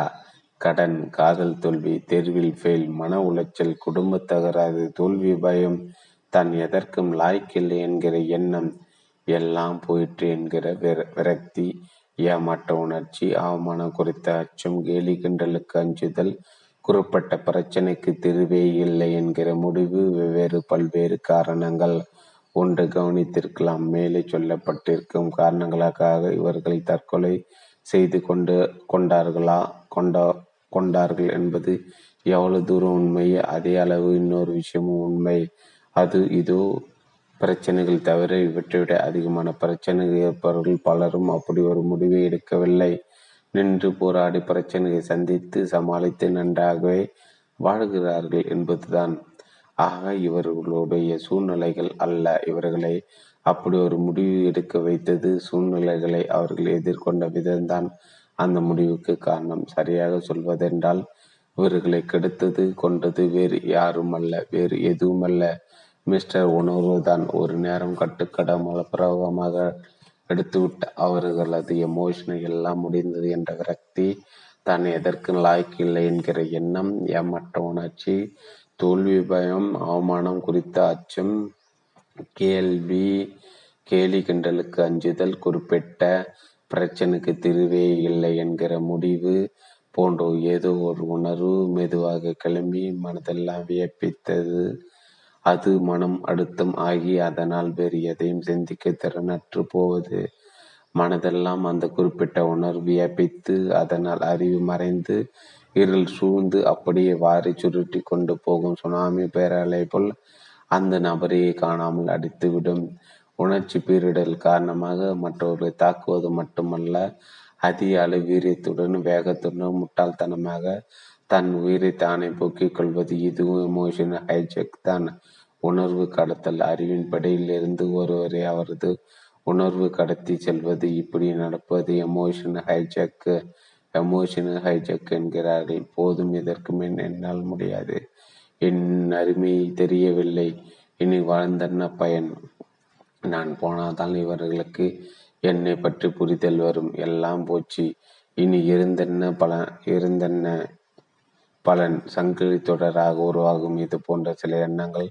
அதனால் ஏற்படும் உணர்வுகள் உணர்வுகளால் ஏற்படும் மனமாற்றங்கள் மனச்சோர்வுகளை அல்லது வெறுமை வெளியே தெரியாத உணர்ச்சி கொந்தளிப்பு அதுவாக அடங்கினால் சரி மெல்ல மெல்ல வெளியேறினாலும் பாதிக்குமில்லை அடக்கி வைக்க போய் பேரிட்டு விட்டால் தான் பிரச்சனை. சிலருக்கு சில சமயம் அதுதான் நடக்கிறது. இரண்டு வாத்துக்கள் ஒன்றுக்கொன்று எதிராக இருக்கும். அவை இரண்டுக்கும் இடையே ஒரு சிறு கிண்ணத்தில் தண்ணீர் இருக்கும்.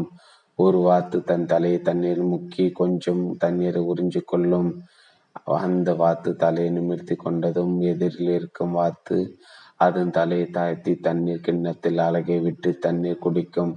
அந்த வாத்திடமும் கொஞ்சம் தண்ணீர் போகும். இப்படியாக இரண்டு வாத்துக்களும் மாறி மாறி குனிந்து குனிந்து தண்ணீர் எடுக்கும் அப்படி எடுக்கும். தண்ணீர் அந்த பொம்மையின் வாத்துகளின் வாய்க்குள் இருக்கும். குழியில் தான் நிற்கும். ஒரு நேரம் வாத்துகளின் வாய்ப்பகுதியில் இருக்கும். தண்ணீர் அளவு அதிகரித்து அதனால் அவற்றின் முகங்களின் எடை கூடி போய் வாத்துகளின் குனிந்து நிமிரும் வேகம் குறையும். இப்பின்புறம் ஒரு நேரம் தலைக்கேறி தண்ணீர் எடை அதிகரித்து போய் குனிந்த தலையை நிறுத்த முடியாமல் கிண்ணத்துக்குள்ளே தலையை வைத்து ஒரு வாத்து மூழ்கிவிடும். மனிதர்களின் தலைக்குள் நடப்பதும் இதேதான். வாத்து பொம்மைகளில் அதிகமாக மூழ்கி வழிப்பது தண்ணீர். மனிதர்கள் மனதுக்குள் எடை அதிகரித்து அவர்கள் துக்க கடலில் மூழ்குவது அவர்களது சோகமான எண்ணங்களால். தான் எதற்கும் லாய்க்கில்லை. தன்னை நேசிப்பவர் விரும்புவோர் எவரும் இல்லை இனி தனக்கு மதிப்பில்லை. இனி எதிர்பார்க்க எதுவுமில்லை என்பது போன்ற எண்ணம் அதிகரித்து கொண்டே போய் ஒரு நேரம் அந்த முடிவை எடுத்து விடுகிறார்கள். ஒரு சோகமான விஷயத்தை தொடர்ந்து நினைக்க நினைக்க அந்த உணர்வு ஆழ்ந்து ஆழ்ந்து பின்பு ஒரு நேரம் அதிலே ஒரேடியாக மூழ்கிவிடும். அபாயம் தென்னிருந்து விடுகிறது. ஒரே விஷயத்தை அதிக நேரம் சிந்திக்கையில் என்னதான் அப்படி நடக்கிறது? வானொலி அல்லது தொலைக்காட்சி நிலையங்களில் போயிருக்கிறீர்களா? அங்கே பதிவு செய்யப்படும் அறைகளின் கதவுகள் மிகவும் கனமானவை. மிகவும் என்றால் மிகவும் கனமானவை. வங்கிகளில் லாக்கர் அறைகளுக்கு வைத்திருப்பார்களே. அப்படிப்பட்ட கனமான கதவுகள் அவை அப்படி அமைக்கப்பட்டிருப்பதற்கு காரணம் அந்த அறைக்குள் ஒளி பதிவு நடைபெறும் போது வெளியிலிருந்து எந்த சப்தமும் உள்ளே வரக்கூடாது என்பதற்கு தான் சிலர் தீவிரமாக ஒரே விஷயத்தை சிந்திக்கும் போது அப்படிப்பட்ட ஸ்டேர் ஸ்டேரிங் அறைக்குள் போய்விட்டது போலதான் வெளி நடப்பை பேசப்படும். எதுவும் அவர்களுக்கு கேட்காது. அவர்கள் சிந்தையினேயே அவர்களை அந்த போக்கில் இட்டுச் செல்லும். அதே விதமாக அது வழிகாட்டும் விதமாகவே சிந்திப்பார்கள். பிள்ளை பிடிப்பின் சிறு பிள்ளையை கைப்பற்றி அவன் போக நினைக்கிற இடத்துக்கு அழைத்து செல்வது போல ஒருவருடைய மனதே அவரது சிந்தனைகளை அதை நோக்கி இட்டுச் செல்லும். பின்பு அது நடந்தே விடும். மற்றவர்களுக்கு பாடமாகும். சில உண்மை நிகழ்வுகள் வீட்டில் சுமூகமான சூழ்நிலை கிடைக்காத ஒரு பையன் கல்லூரி படிப்பை வெளியூர் ஹாஸ்டலில் தங்கி படித்தான். நன்கு படித்தான் நன்கு பழகின நல்ல பெயர் எடுத்தான். ஆனால் படிப்பு முடிந்து ஊருக்கு தன் வீட்டுக்கு போக வேண்டுமே என்று அச்சப்பட்டு தூக்கு போட்டு கொண்டு விட்டான். சுமார்டான பையன் வயது இருபத்தெட்டு மும்பை ஐடியிலும் அமெரிக்காவில் படித்தான் அவனுக்கு யூக காரணமாக அமெரிக்க வேலை கெடுத்து கொண்டு இந்தியா வந்தவனுக்கு அவன் விரும்பிய விதம் வேலை அமையாமல் போனது.